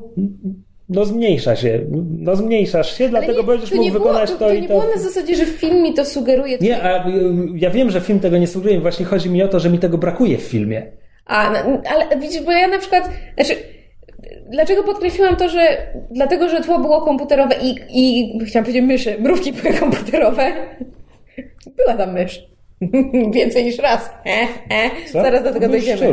Zaraz do tego dojdziemy. You know nothing, Jon Snow. E, w każdym razie, dlatego, że mrówki i tło były komputerowe, to jakby nie widziałam tej sztuczności. Dla mnie to jest o tyle istotne, bo na przykład właśnie przypominam sobie Kochanie, zmniejszyłem dzieciaki i kiedy ja w latach dziewięćdziesiątych oglądałam ten film, a potem oglądałam chyba na Disney Channel materiał o tym, jak kręcili ten film i na przykład, wiesz, widziałam te ogromne mrówki, które oni zrobili, żeby można było, wiesz, żeby, mhm. żeby potem je postawili w parku rozrywki i można było jakby być w tym ogromnym właśnie świecie i poczuć się jak zmniejszony człowiek w, w otoczeniu ogromnych mrówek. I jakby patrząc właśnie na tę scenę, gdzie Scott jest zmniejszony, mój mózg nie rejestrował tego, że większość z tego to jest efekt komputerowy, tylko myślałam sobie, o, ale to musiało być fajnie właśnie, wiesz, wyobrażaj sobie, że ganiasz tutaj, prawda, w otoczeniu dużych mrówek czy coś takiego. To, to wynikało tylko właśnie z mojego nastawienia, a nie z tego, co film mi dawał. To może być tak, jak wiesz, Kamil sobie dopowiadał trochę więcej do, do głębi postaci tego złego, ja sobie dopowiadałam nieco więcej do tego efektu zmniejszania. Aha. Przechodzimy do spoilerowej części. Czekaj, jeszcze chciałem powiedzieć... Jeszcze cameos, cameos są fajne. Jeszcze bezspoilerowo chciałem powiedzieć o filmie jako części serialu M C U, serialu jakim jest M C U. Um, Nie ma znaczenia i bardzo mnie to cieszy. Tak. Biorąc pod uwagę, jak, jak seryjne były niektóre z ostatnich filmów, tam z wyjątkiem Guardians of the Galaxy oczywiście. Znaczy, to nie jest tak, że on o, o, kompletnie od niego odstaje. Nie, on, on natomiast... jest mocno osadzony, natomiast nie ma znaczenia tak, tak, tak. to, że jest mocno osadzony. I to mi się podobało. Jakby szczerze mówiąc chciałbym, żeby więcej kolejnych było w ten sposób, bo przypominam sobie Age of Ultron i wiesz, prolog do Civil War. No, tylko, że Age of, Age of Ultron... Właśnie teraz, teraz szczególnie widzę... Znaczy, Ant-Man sprawił to, że znacznie surowiej teraz oceniam Age of Ultron niż po, niż po seansie. Bo właśnie, bo Age of Ultron jest takim typowym, komiksowym, superbohaterskim, marvelowym filmem. I jakby trzyma się tych schematów i struktur, które sobie Marvel wyrobił. E, z, Bardzo sztywno, natomiast właśnie Ant-Man, e, tak jak powiedzieliśmy na początku, wplatając sobie te elementy heist movie, robi coś zupełnie jakby innego, trzymając się pewnych schematów. No i wtedy rzeczywiście to Age of Ultron wypada przy tym znacznie bladziej, bo po prostu wy, wychodzi zwykła, zwykła historyjka o superbohaterach napieprzających się z robotami. A no właśnie. To za spoilery? Yep. Spoiler. Spoiler. Spoiler. Zaczynamy od rzeczy, które nam się bardzo się podobały, wyłączyć. Czy od czego? Tak, to zacząć? Can I just squee? Um, proszę bardzo. Peggy! Bucky! Falcon! Avengers! Uśmiejesz się albo nie wiem, co zrobisz, ale ja dopiero na sam koniec prologu załapałem, że widzę Peggy Carter. No, ale właśnie to jest ona śmieszne, tak bardzo, nie... ale bo w tej scenie Michael Douglas jest fantastycznie odmłodzony, a Hayley Atwell jest tak beznadziejnie postarzona, że to się w głowie nie mieści, jak oni mogli w jednej scenie zrobić dwa się, takie różne efekty. Mi się nawet nie zapaliła lampka, że to może być Peggy Carter, bo ona tak bardzo nic nie robi w tym prologu, jest tam tak bardzo po nic, no właśnie, że ja nie załapałem, smaczek, że to no. może być znana twarz, bo wydaje mi się to takim marnotrawstwem. A no, a ja z kolei byłam bardzo szczęśliwa, jaką rolę odegrał Falcon, bo jakby wiedziałam, że ma się w Ant-Manie pojawić, natomiast myślałam, że w, w, w scenie po napisach, co zresztą Tumblr mi zdążył zespoilować, bo się pojawiła wycieknięta scena po, po napisach i wiedziałam, co się w niej dzieje, więc wiedziałam, że Falcon mm-hmm. się pojawia, natomiast nie wiedziałam, że się pojawia w filmie i jaką tam spełnię rolę. I muszę powiedzieć, że strasznie mi się to, to, to jak zostali Avengers w film wpleceni, bardzo mi się podobało. Tak samo jak to, że Scott jest pierwszym bohaterem, który reaguje Um, właściwie na kryzys, na kryzys tak. To znaczy pod tytułem, ej słuchajcie, zadzwońmy do Avengers, to po prostu bo poczułam taką więź z nim. To jest, wiesz co, to jest fajne i też strasznie mi się podoba, że jego jakby ruchem na rozpoczęcie walki jest przedstawienie się przeciwnikowi i próba załagodzenia sytuacji. To, mm. to, jest, to jest spoko, to jest jakby znowu jeden drobiazg, który odróżnia go od wszystkich innych, e, więc to jest fajne. Mi się bardzo podobało, już pisałem o tym długo w recenzji, strasznie mi się podobało po pierwsze to, że bo ja wiedziałem, że Michael Douglas będzie Hankiem Pymem, wynalazcą tej technologii, natomiast nie wiedziałem, że on był też Ant-Manem. Mhm. I to mi się bardzo podobało, ujawnienie tego. Bardzo podobała mi się retrospekcja z ostatniego, ostatniej misji jego i Wasp. Super. Mhm. Mhm. Uśmiałem się, kiedy potem widzimy zdjęcie no, Janet z małą Hope i kto, modelka ma zasłoniętą twarz kapeluszem. Bo, bo w sequelu, jeśli wróci, to jakby będzie casting i będzie to ktoś zupełnie inny. E, więc podobało mi się to, że, że Mike, Michael Douglas, Hank Pym ma przeszłość i że jest to przekazanie pajeczki, że to jest starszy bohater uczący młodszego bohatera, bo to jest coś, czego w tych filmach jeszcze nie było. No tak. Mhm. A w komiksach to jest coś, co D C robi, a nie Marvel. I to też... E, Znaczy, ale to jest w sumie śmieszne, bo biorąc pod uwagę, że już tak e, na przykład e, Robert Downey junior no to nie wiadomo jak długo jeszcze będzie grał Ironmana, e, Chris e, Evans zaraz Chris Evans, zginie tak, i Sebastian Stan przejmie po nim pałeczkę. I byłoby dużo możliwości, żeby to jakby naturalnie zrobić e, bohatera przekazującego pałeczkę nowemu bohaterowi. Mm. Oni wprowadzili zupełnie, zupełnie nowego bohatera, o którym wcześniej nie słyszeliśmy, który przekazuje pałeczkę innemu bohaterowi, o którym wcześniej nie słyszeliśmy. Tak, ale akurat Ant-Man jest wiarygodnym bohaterem, jako ktoś, kto był superbohaterem przed debiutem Ironmana, a mimo to o nim nie słyszeliśmy, no bo tajny hmm. agent dla S H I E L D plus jest taki malutki, można go no przegapić. Tak, tak. Aczkolwiek w filmie mamy powiedziane, że postać Ant-Mana istniała jako propaganda amerykańska. I jak tam widzimy czarno-białe sekwencje, to chyba to mają być te filmy propagandowe, a nie nagrania z akcji yy, Hanka Pyma? Znaczy nie, że to, to było powiedziane tak, że, że to są rzeczywiście nagrania z akcji, natomiast albo wyciekło, albo zostało powiedziane ludziom, cudzysłów, że to jest propaganda, bo nie chcieli, nie chcieli jakby no ujawniać, no że, razie, że rzeczywiście mają malutynkiego szpiega. Więc, no. więc w każdym razie to jedno takie oszustwo, które, które trochę trudno przymknąć na nie oko, to jest właśnie to, że niby figura Ant-Mana miała być znana w historii, tylko po prostu o nim nigdy nie słyszeliśmy, ale to detal kompletny. E, więc podoba, podoba mi się bardzo relacja e, Pyma z Langiem i znowu pisałem o tym w recenzji, to jest coś zupełnie innego od ich komiksowej relacji. No w, ich komiksowa relacja jest taka, że Pym był Ant-Manem, potem był Giant-Manem, a Scott Lang to jest po prostu facet, który ukradł mu kostium, żeby pomóc, nie wiem, chyba chciał zarobić pieniądze dla swojej córki, która potrzebowała na leczenie. Chyba coś takiego jest w, w oryginale. I po prostu, jak już się okazuje, że Lang nie ma złych zamiarów, to Pym mu zostawia kostium, tylko że obaj są facetami w podobnym wieku i tak naprawdę wcale nie mają jakiejś relacji później mhm. bliskiej. E- I autentycznie bardzo mi się podoba to, jak to zostało zmienione na potrzeby filmów i znowu to się rzadko zdarza przy ekranizacjach komiksowych, więc doceniam tym bardziej. Janet Van Dyne, czyli, czyli żona Hanka Pyma, jest postacią, której nie ma w filmie, to znaczy widzimy ją przez pięć sekund. Tak, e, gdzieś wróci fa- w tak, fani się oburzyli, że Wasp tak została potraktowana no, przez scenarzystów, jest, ale mniejsza z tym. Jest tyle osób, które bojkotują ten film przez to Chryste. Natomiast e, mamy Hope Van Dyne, k- czyli córkę, która z kolei przez cały film jest odtrącana przez ojca i mężczyzna nie pozwala jej wziąć udziału w akcji, chociaż widzimy, że prawdopodobnie faktycznie poradziłaby sobie lepiej od Scotta Langa. I to jest tylko pytanie, czy kupujemy to, że to jest troska, a jeśli nawet kupujemy to, że to jest troska, to czy, to czy przyjmiemy to jako coś, co... Usprawiedliwie? No chodzi mi o to, że nie umniejsza tej bohaterki.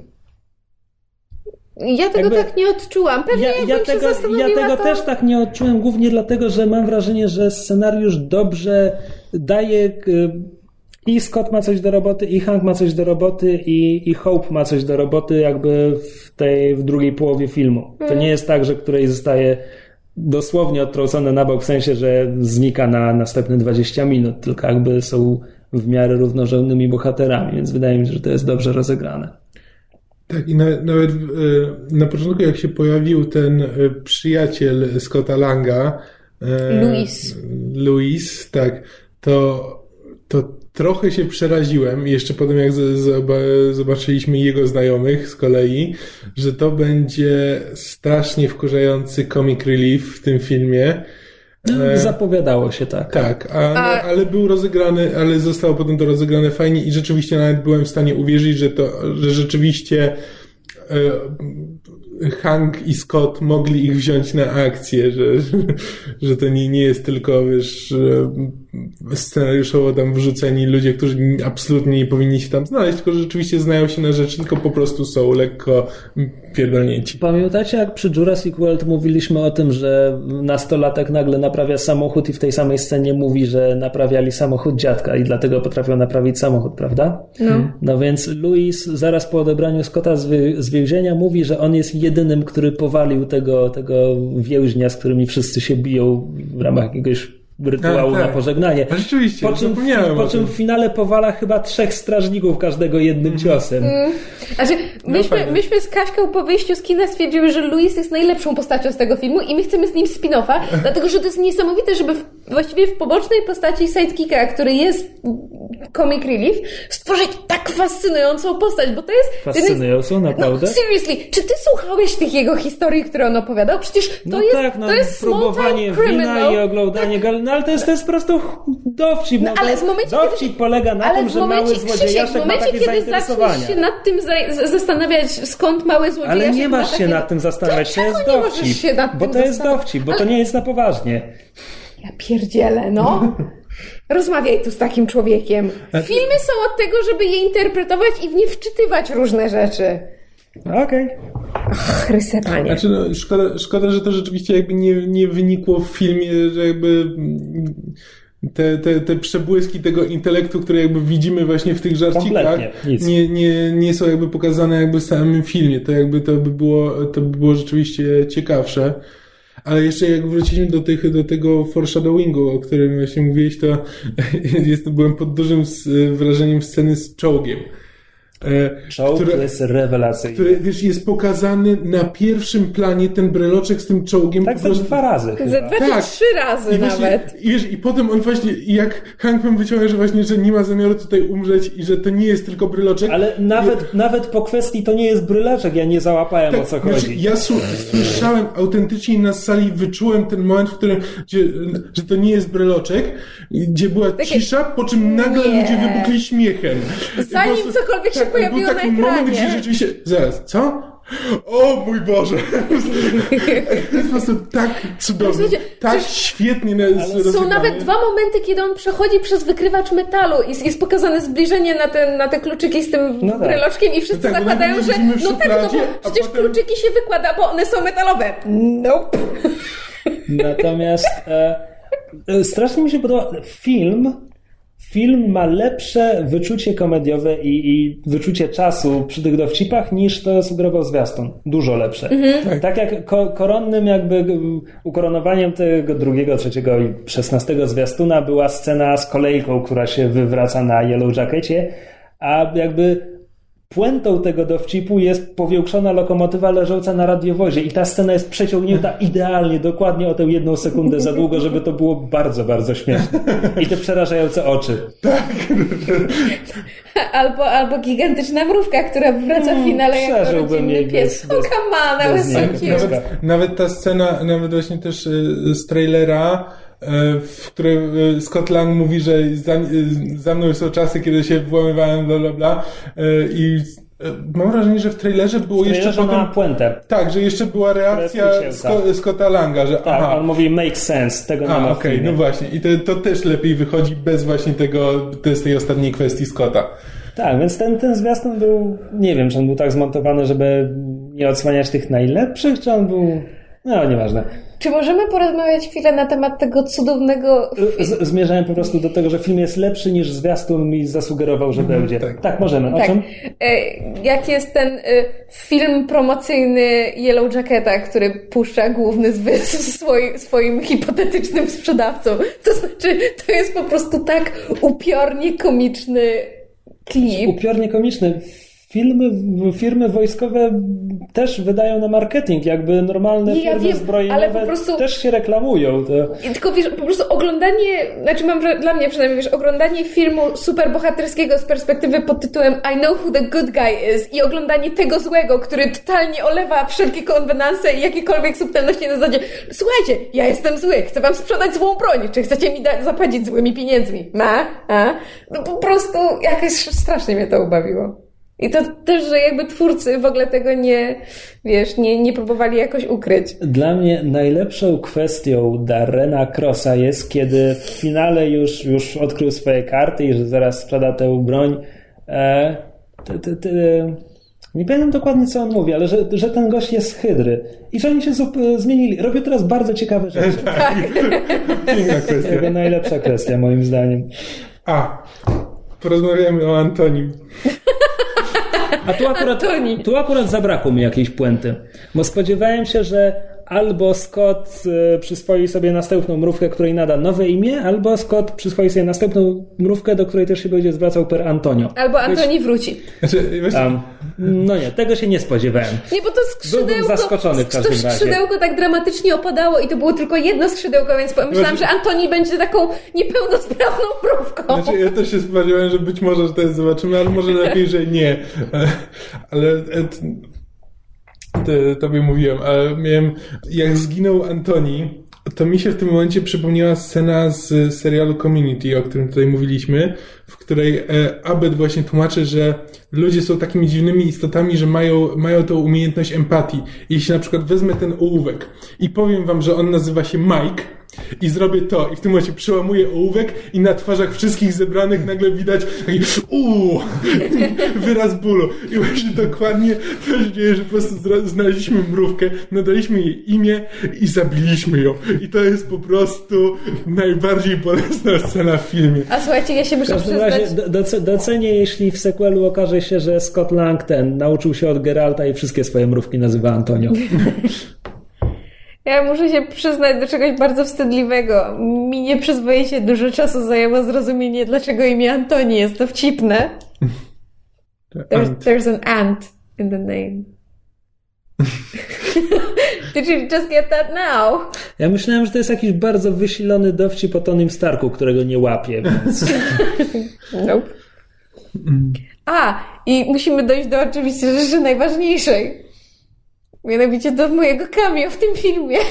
Tak, z jakiegoś, po- z jakiegoś powodu tłumacz... Poczekaj, nie, bo poczekaj, bo to jest bardzo ważne. Tłumaczem tego filmu jest Jan Jakub Weksail, we- we- we- Wetsile się jego nazwisko pisze i to jest ten sam pan, który robił większość Marveli, w tym słynne Zatkao Kakao w Torze. Mhm. I ten pan z jakiegoś powodu, znaczy mi jest strasznie miło, to bzdura jest, ale mi jest miło, przetłumaczył, bo Scott Lang mówi do swojej córeczki Peanut mhm. w filmie.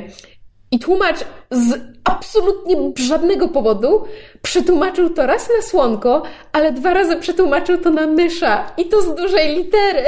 Myśmy z Kaśką po prostu we almost lost our collective shit.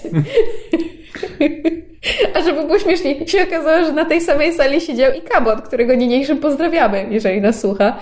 I, i potem miał do nas pretensje, że z czego żeśmy się śmiały. I najwyraźniej bardzo niewiele osób sobie zdaje sprawę z tego, że mysz miała cameo w Ant-Manie.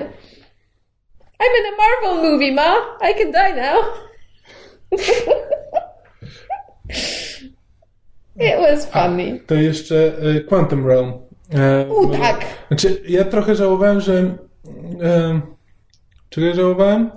E, że zapomniałem, co chciałem powiedzieć.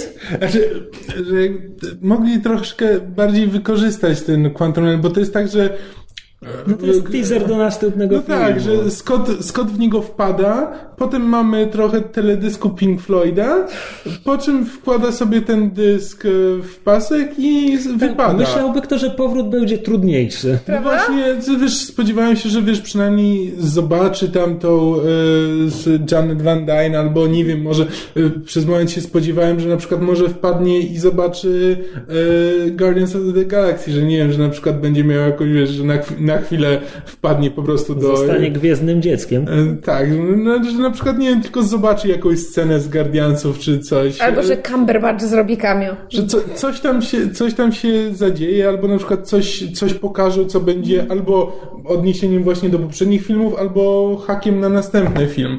A tak no, po prostu... W każdym razie coś więcej mogło się tam wydarzyć. Tak, jest po prostu wizualizacja media playera i to tyle. No. Tak, ja szczerze mówiąc spodziewałem się, że, że Janet tam mignie, albo że nawet no ona właśnie pomoże mu wrócić. Ale to jest tak statystycznie niemożliwe, żeby ona tam była. Ja rozumiem, no że tak, zawieszamy ale... jakiekolwiek zasady because quantum realm, gdzie wszystko jest możliwe, ale statystyczna niemożliwość, no sorry. Natomiast... E... Co natomiast, co ja chciałem powiedzieć? Najwyraźniej już jest coraz później. To jest prawie dwudziesta trzecia. A, tak, finał. Finał. Finał jest e, niepotrzebny. To znaczy, ja byłbym autentycznie zupełnie usatysfakcjonowany, gdyby pokonanie Darrena Crossa polegało na strzaśnięciu go rakietką do ping-ponga w tę lampę, co za opady. Naprawdę dla mnie w tym momencie główna część filmu mogła się skończyć. I ten pojedynek, to, że on idzie zabić jego córeczkę, to jest to, czego ja kompletnie nie rozumiem, biorąc pod uwagę, że nie ma żadnej relacji między Scottem Langiem i Darrenem Crossem. No żadnej, no on... No jest zazdrosny, bo Hank Pym sobie on znalazł powie, on innego... On powinien się wrócić, żeby zabić Pyma. To jest coś, co bym kupił, jako coś, co on mógłby chcieć no, zrobić w tym myślał, momencie. Ale myślał, że go zabił, a jest zazdrosny, bo Hank Pym sobie znalazł lepszego zastępcę. Nie wiem, no w każdym razie... Hmm. Nie, te ostatnie, ile to było, dziesięć minut filmu, bardzo miałem wrażenie, że jest na siłę tam doczepiony. A, jeszcze możemy szybko poruszyć dwie sceny po napisach. No pierwsza, pierwsza scena w trakcie napisów jest przewidywalna do bólu, czyli tak. Michael Douglas mówi córeczce, słuchaj, następnym razem może będziesz mogła się zabawić. Tak. To tak jak ten... Y- Rhodey, w którym w pierwszym Iron Manie mówi next time do, do zbroi, jakoś tak, której nigdy nie założył, bo aktora zmienili. No więc to jest dokładnie to samo. Eee, I potem scena. Mamy drugą scenę, która Bucky! Wygląda jakby była wycięta po prostu ze środka Civil War, tak bardzo nie ma kontekstu i nie wiadomo co się dzieje. Mm. Ja nie wiem, o co I chyba... I, znaczy, wydaje mi się, że Wydaje mi się, że trzeba to odczytać tak, że tam mi, minęło dużo czasu między wydarzeniami tak, bo on coś mówi o, sceną. On, bo, bo to jest rozmowa Falcona z, z Kapitanem Ameryką tak, nad, nad uwięzionym stoją nad Buckiem, Buckiem, który ma metalową rełkę w imadle. Tak. I, bo i, powody. I, I znaczy właśnie Falcon mówi I know a guy, w domyśle wiemy, że chodzi o Ant-Mana, bo zaraz potem się pojawia... Ant-Man powróci, tylko moja myśl jest, co Ant-Man poradzi z tym, że Bucky ma rękę w imadle, ale nieważne. Ale natomiast Falcon w pewnym momencie mówi, rozmawiałem o tym, że tak, Tony że to... mógłby pomógł, po, pomóc, ale że nie wiadomo, czy if the, coś tam, if the Accords will let him. I ja z tego rozumiem, że, że część wydarzeń Civil War w tej scenie już ma miejsce, to znaczy, że jakby, że Tony już jest zamieszany w to... rejestrowanie ja, super, rządu, tak, no, superbohaterów. Przed, przede wszystkim tam jest kwestia o tym, że to, czyli nie wiem, poproszenie go o pomoc czy cokolwiek, byłoby prostsze tydzień temu. No właśnie, czyli... I to jakby jak tylko to usłyszałem, to pomyślałem, że ta scena rozgrywa się tydzień po wejściu w życie rejestracji, bo no nic innego nie ma dla mnie sensu, ale dlatego, że kompletnie nie mamy kontekstu. Mhm. Mm. All the Bucky feels. Przepraszam. No, ale w każdym razie podsumujmy, polecamy. Znowu, znowu udało się Marvelowi zrobić film, który jakby tuż po wyjściu z kina chciałem obejrzeć jeszcze raz. I dokładnie miałem to samo, to, miałem dokładnie te same wrażenia co po Guardiansach, gdzie jakby nawet jeśli to nie jest najlepszy film, jaki powstał, jakby nawet jeśli on się trzyma tych schematów Marvelowych, to tak bardzo mi się podobał, tak dobrze się na nim bawiłem, że, że, że chcę jeszcze raz. Tak, zwłaszcza, że Kamil miał obawy, to znaczy szedł, szedł na film pełen obaw, że mu się nie spodoba. Znaczy, no tak. Znaczy, nie, już szedłem na film z przekonaniem, że to pewnie będzie dobre, nawet jeszcze zanim Krzysiek powiedział, że warto. Znaczy tak, najpierw jak usłyszałem o Ant-Manie, to stwierdziłem, okej, okay, Marvel jeszcze do tej pory nie zawiódł, wierzę w to, że jeśli robił Ant-Mana, mm, tuż po Avengersach, drugich to, to z jakiegoś, z jakiegoś powodu to robią i że mają na to jakiś pomysł i że to będzie fajny film. No tylko, że potem były całe te zamieszania, gdzie to cały ten development hell i tak, całe, ja całe zamieszanie z Ja przyjmowałem Wrightem. Zapewnik, że oni robią ten film, bo Edgar Wright bardzo chciał zrobić ten film i to on hmm. miał pomysł. I dlatego później jakby zupełnie przestałem na niego czekać, kiedy, kiedy Edgar Wright się rozstał z projektem. Chociaż nie rozstał się do końca, bo znaczy przynajmniej napisy. napisy wymieniają go jako tam nadrzędnego no producenta. Tak, na pewno to po prostu była część, wiesz, jakby umowy za to, że się zgodził odejść. No, no tak, no i pewnie mimo wszystko większość jakaś tego scenariusza jest jego, czy no tak, oglądać tak. zaraz przynajmniej. Przede wszystkim, tak a propos jeszcze obaw co do filmu, ten film nie licząc prologu z, z trochę młodszym Hankiem Pymem e, i tak dalej, bo to jest jakby prolog i w ogóle jak już przechodzimy w czasy współczesne, ten film się nie zaczyna dobrze. To znaczy już mniejsza o to, że Louis wydaje się, że będzie strasznie wkurzającym takim comic relief. Potem te sceny, e, kiedy, kiedy Scotta wyrzucają z pracy w lodziarni, jakby dla mnie film nie grał przez tych pierwszych kilka, kilkanaście minut. Znaczy rzeczywiście taki trochę nie miał kierunku. Nie miał kierunku, zupełnie to poczucie humoru do mnie nie trafiało w tych pierwszych otwierających go minutach. Znaczy tak, ta scena w, w gabinecie tego, tego szefa taka była nie wiem, jakaś dziwna, ale też nie, nie, nie, nie czułem, a, jedno, a jednocześnie miałem wrażenie, że to jest, że w tym miejscu scenariusz jest najbardziej rajtowy, że to jest coś, co w Shaun of the Dead mogłoby być. Mhm. Tak, przyszły bohater nagle wrzucony w takie zwykłe, codzienne życie. No, w każdym razie jakby potem kilka czy kilkanaście minut później już zaczęło, zaczęło działać, zaczęło cykać. A, może ty, Krzysiek, będziesz wiedział, bo rozmawiałam z Kamilem i nie, było, nie byliśmy w stanie dojść do tego. Bo ja mam wrażenie, że to jest pierwszy film Marvela, który ma cold open, to znaczy najpierw się pojawia prolog, a potem się dopiero pojawia um, przewracające się strony komiksów Marvela i jakby, wiesz, um, intro się zaczyna i potem jest dopiero tam karta tytułowa. Bo na przykład Kamil mówił, że um, w Guardians of the Galaxy przecież jest, prawda, jest ten długi, długi początek i karta tytułowa się pojawia dopiero w momencie, kiedy, prawda, tam Star-Lord sobie tańczy. Ale sam film się jakby zaczyna od tych przewracających się kartek komiksu Marvela, tego, prawda, jakby logo, które wszyscy znamy. I zastanawiam, czy Ant-Man jest pierwszym, który ma cold open. Możliwe. No nie mam, wiem. Mam takie wrażenie. Nie Ale no nieważne. Ja też mam wrażenie, że dotąd zawsze widzieliśmy logo Marvela, zanim zobaczyliśmy jakąkolwiek scenę z filmu. No właśnie. Znaczy, czy interesujący taki tidbit. Mrówczy. Majutki. W tym filmie nie było ani jednej prawdziwej mrówki, prawda? Ani razu. Chyba nie. Makiet mrówek też chyba nie było. Każda jedna mrówka, jaką widzimy na ekranie, to komputer pełen. Pewnie tak. Co nie zmienia faktu, że chciałabym mieć mrówki, które mi przynoszą kostki cukru do herbaty. Niehigieniczne. Mrówki są pewnie bardziej higieniczne niż my. I tym optymistycznym akcentem. Na pewno jest ich więcej. Tak. Kończymy, kończymy... A nie, czekajcie, a propos mrówek, nie kończymy, bo... Nie kończymy? Mam, mam, znaczy, zastanawiam się, bo... Ale ja chciałbym skończyć. Wypuśćcie mnie. Wypuśćcie. Ale ja chciałam... Hmm. No co? Bo przeglądałam opinie różnych ludzi właśnie na temat Ant-Mana i doszłam do, do, do jakby... Znaczy, spotkałam się z czymś takim, że, że jakby film w ogóle nie porusza kwestii tego, że te mrówki giną w takich ilościach. Jakby, że jasne, że to jest mrówek, że, że znaczy jakby nawet Hank Pym na w pewnym momencie mówi, że czy, czy ty w ogóle masz pojęcie, ile mrówek jest na ziemi, czy coś takiego. I, i, a z drugiej strony rzeczywiście, znaczy mamy Ant, Antoniego i jakby te, te, te mrówki są pokazane, znaczy, znaczy jest pokazane, nie, że Scott... Nie mrugnąłbym okiem na holokaust mrówek, jaki się w filmie odbywa, gdyby nie to... Antoni nie jest, że nie ma, nie wyraża emocji. Antoni po prostu daje na sobie jeździć. Natomiast mrówka jako zwierzątko domowe na końcu sugeruje, że te mrówki jednak ale nie, potrafią nawet wcześniej się jeszcze jak Scott, przywiązać. Jak Scott się jakby tam uczy, uczy obchodzić z tymi mrówkami, to są takie na przykład pokazane, że on tam jakaś się do niego łasi, on ją głaszcze. Są takie malutkie przebłyski. Wiesz co, to jeszcze... Znaczy, nie, ja tylko mówię, że jak to wszystko złożysz w całość i właśnie tę mrówkę na koniec, to rzeczywiście tak film trochę totalnie olewa te ginące mrówki. Pomijam już, jak idiotyczne jest to, że ludzie strzelają do tych mrówek i nawet czasami je trafiają pociskami, no ale nieważne.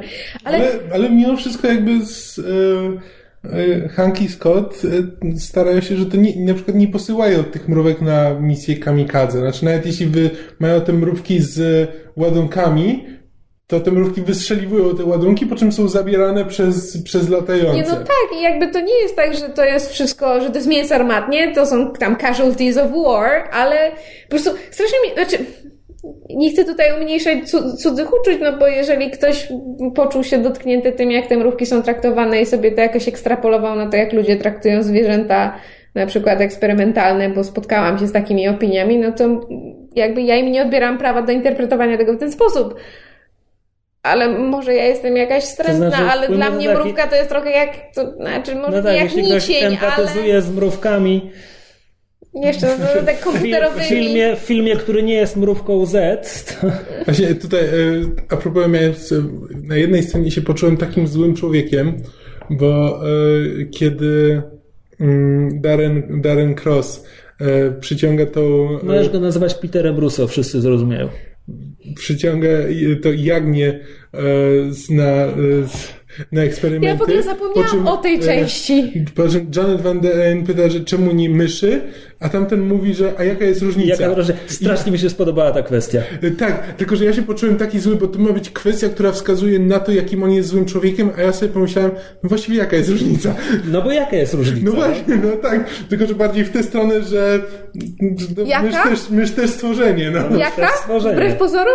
Myszy są, łat... myszy są łatwiejsze, dlatego że są łatwiejsze w utrzymaniu niż jag- jagnięta. No, no ale tak, ale to jest tak, praktyczna różnica, a nie ssak, drugie ssak. Znaczy, okej, okay, w tym momencie kompletnie zapomniałam o tym, że mieliśmy też właśnie kwestię zwierząt eksperymentalnych w, w kontekście eksperymentów Crossa i to jest rzeczywiście okrutne, ale po prostu no nie. Hmm. Wspominam te czasy dziesięć minut temu, kiedy prawie udało nam się pożegnać słuchaczy. Dobrze, przepraszam, ja wszystko robię źle, w ogóle po co ja tu jestem? Nie, to, mam, to ma być Chęczymy. Moje kolejne przejście, bo jeszcze y, ogłoszenia parafialne, to znaczy mnie nie ma za tydzień, więc nie Znowu? wiem... co to oznacza dla naszego podcastu. Oczywiście macie moją dyspensę, żeby nagrywać beze mnie i głęboko wierzę, że wam się uda i trzymam kciuki. Natomiast gdyby się nie udało i gdybyśmy mieli lukę, to ja chciałbym polecić, chyba nie mówiłem w podcaście o podcaście Rachel and Miles Explain the X-Men, który polega na tym, że para Amerykanów bierze komiksy o X-Menach i streszcza najważniejsze wydarzenia od początku, od tysiąc dziewięćset sześćdziesiątego trzeciego do teraźniejszości. Po roku z haczykiem są gdzieś w połowie lat osiemdziesiątych, więc jeszcze chwilę im to zajmie. Natomiast nie polecam całego podcastu, bo on jest jednak dla zapaleńców od X-Menów i może znudzić na dłuższą metę. Ja słucham dalej z zapartym tchem i wciąż się dowiaduję nowych rzeczy. Mutanci mają skomplikowaną historię. Natomiast parę tygodni temu mieli konkretnie odcinek specjalny, w którym ktoś im prowadził sesję R P G, w którym oni wcielali się w rolę X-Menów, konkretnych X-Menów i to nie tylko konkretnych postaci, że wiesz, ktoś gra Storm, ktoś gra Rogue, tylko konkretnie w wersję X-Men z kreskówki z lat dziewięćdziesiątych i próbowali oddać te charaktery, a mistrz gry próbował oddać realia tej kreskówki. I jest to autentycznie bardzo, bardzo zabawne i to przynajmniej ten jeden odcinek szczerze polecam. To jest bodajże odcinek sześćdziesiąty drugi, a adres ich strony internetowej to w w w kropka rachel and miles kropka com. Mam wrażenie, że już mówiłeś o tym podcaście. Na pewno wam o tym mówiłem i na pewno pisałem w internecie na Asku i na fanpage'u. No może, może to mnie zmyliło. Może. No, ale w każdym razie polecamy razem z Krzyśkiem, czemu by nie. I to tyle od nas. Przepraszamy, że tak tyle razy próbowaliśmy kończyć. To wszystko moja wina. Jakby co, to pretensje do mnie. E... Poczekajcie na scenę po napisach. Pojawia się Baki. Mysz się na niego rzuca i tyle go widzieli. E... I tak. Dziękujemy za uwagę. Mamy nadzieję, że się dobrze bawiliście. Jak nie, to nie chcemy o tym słyszeć. I do usłyszenia w przyszłym tygodniu. Pa! Cześć. Hej. Albo i nie. Zobaczymy, jak wyjdzie. Pa! No to nie. Ej, kolejne zakończenie. Scena po napisach, po napisach. Mam więcej zakończeń niż Władca Pierścieni. Słuchaliście podcastu Myszmasz. Możecie nas znaleźć na myszmasz kropka p l lub polubić nasz fanpage na Facebooku. Możecie nam także wysłać maila na myszmaszpodcast małpa gmail kropka com. Jeśli do nas napiszecie, będziemy szczęśliwi jak baki w fabryce magnesów.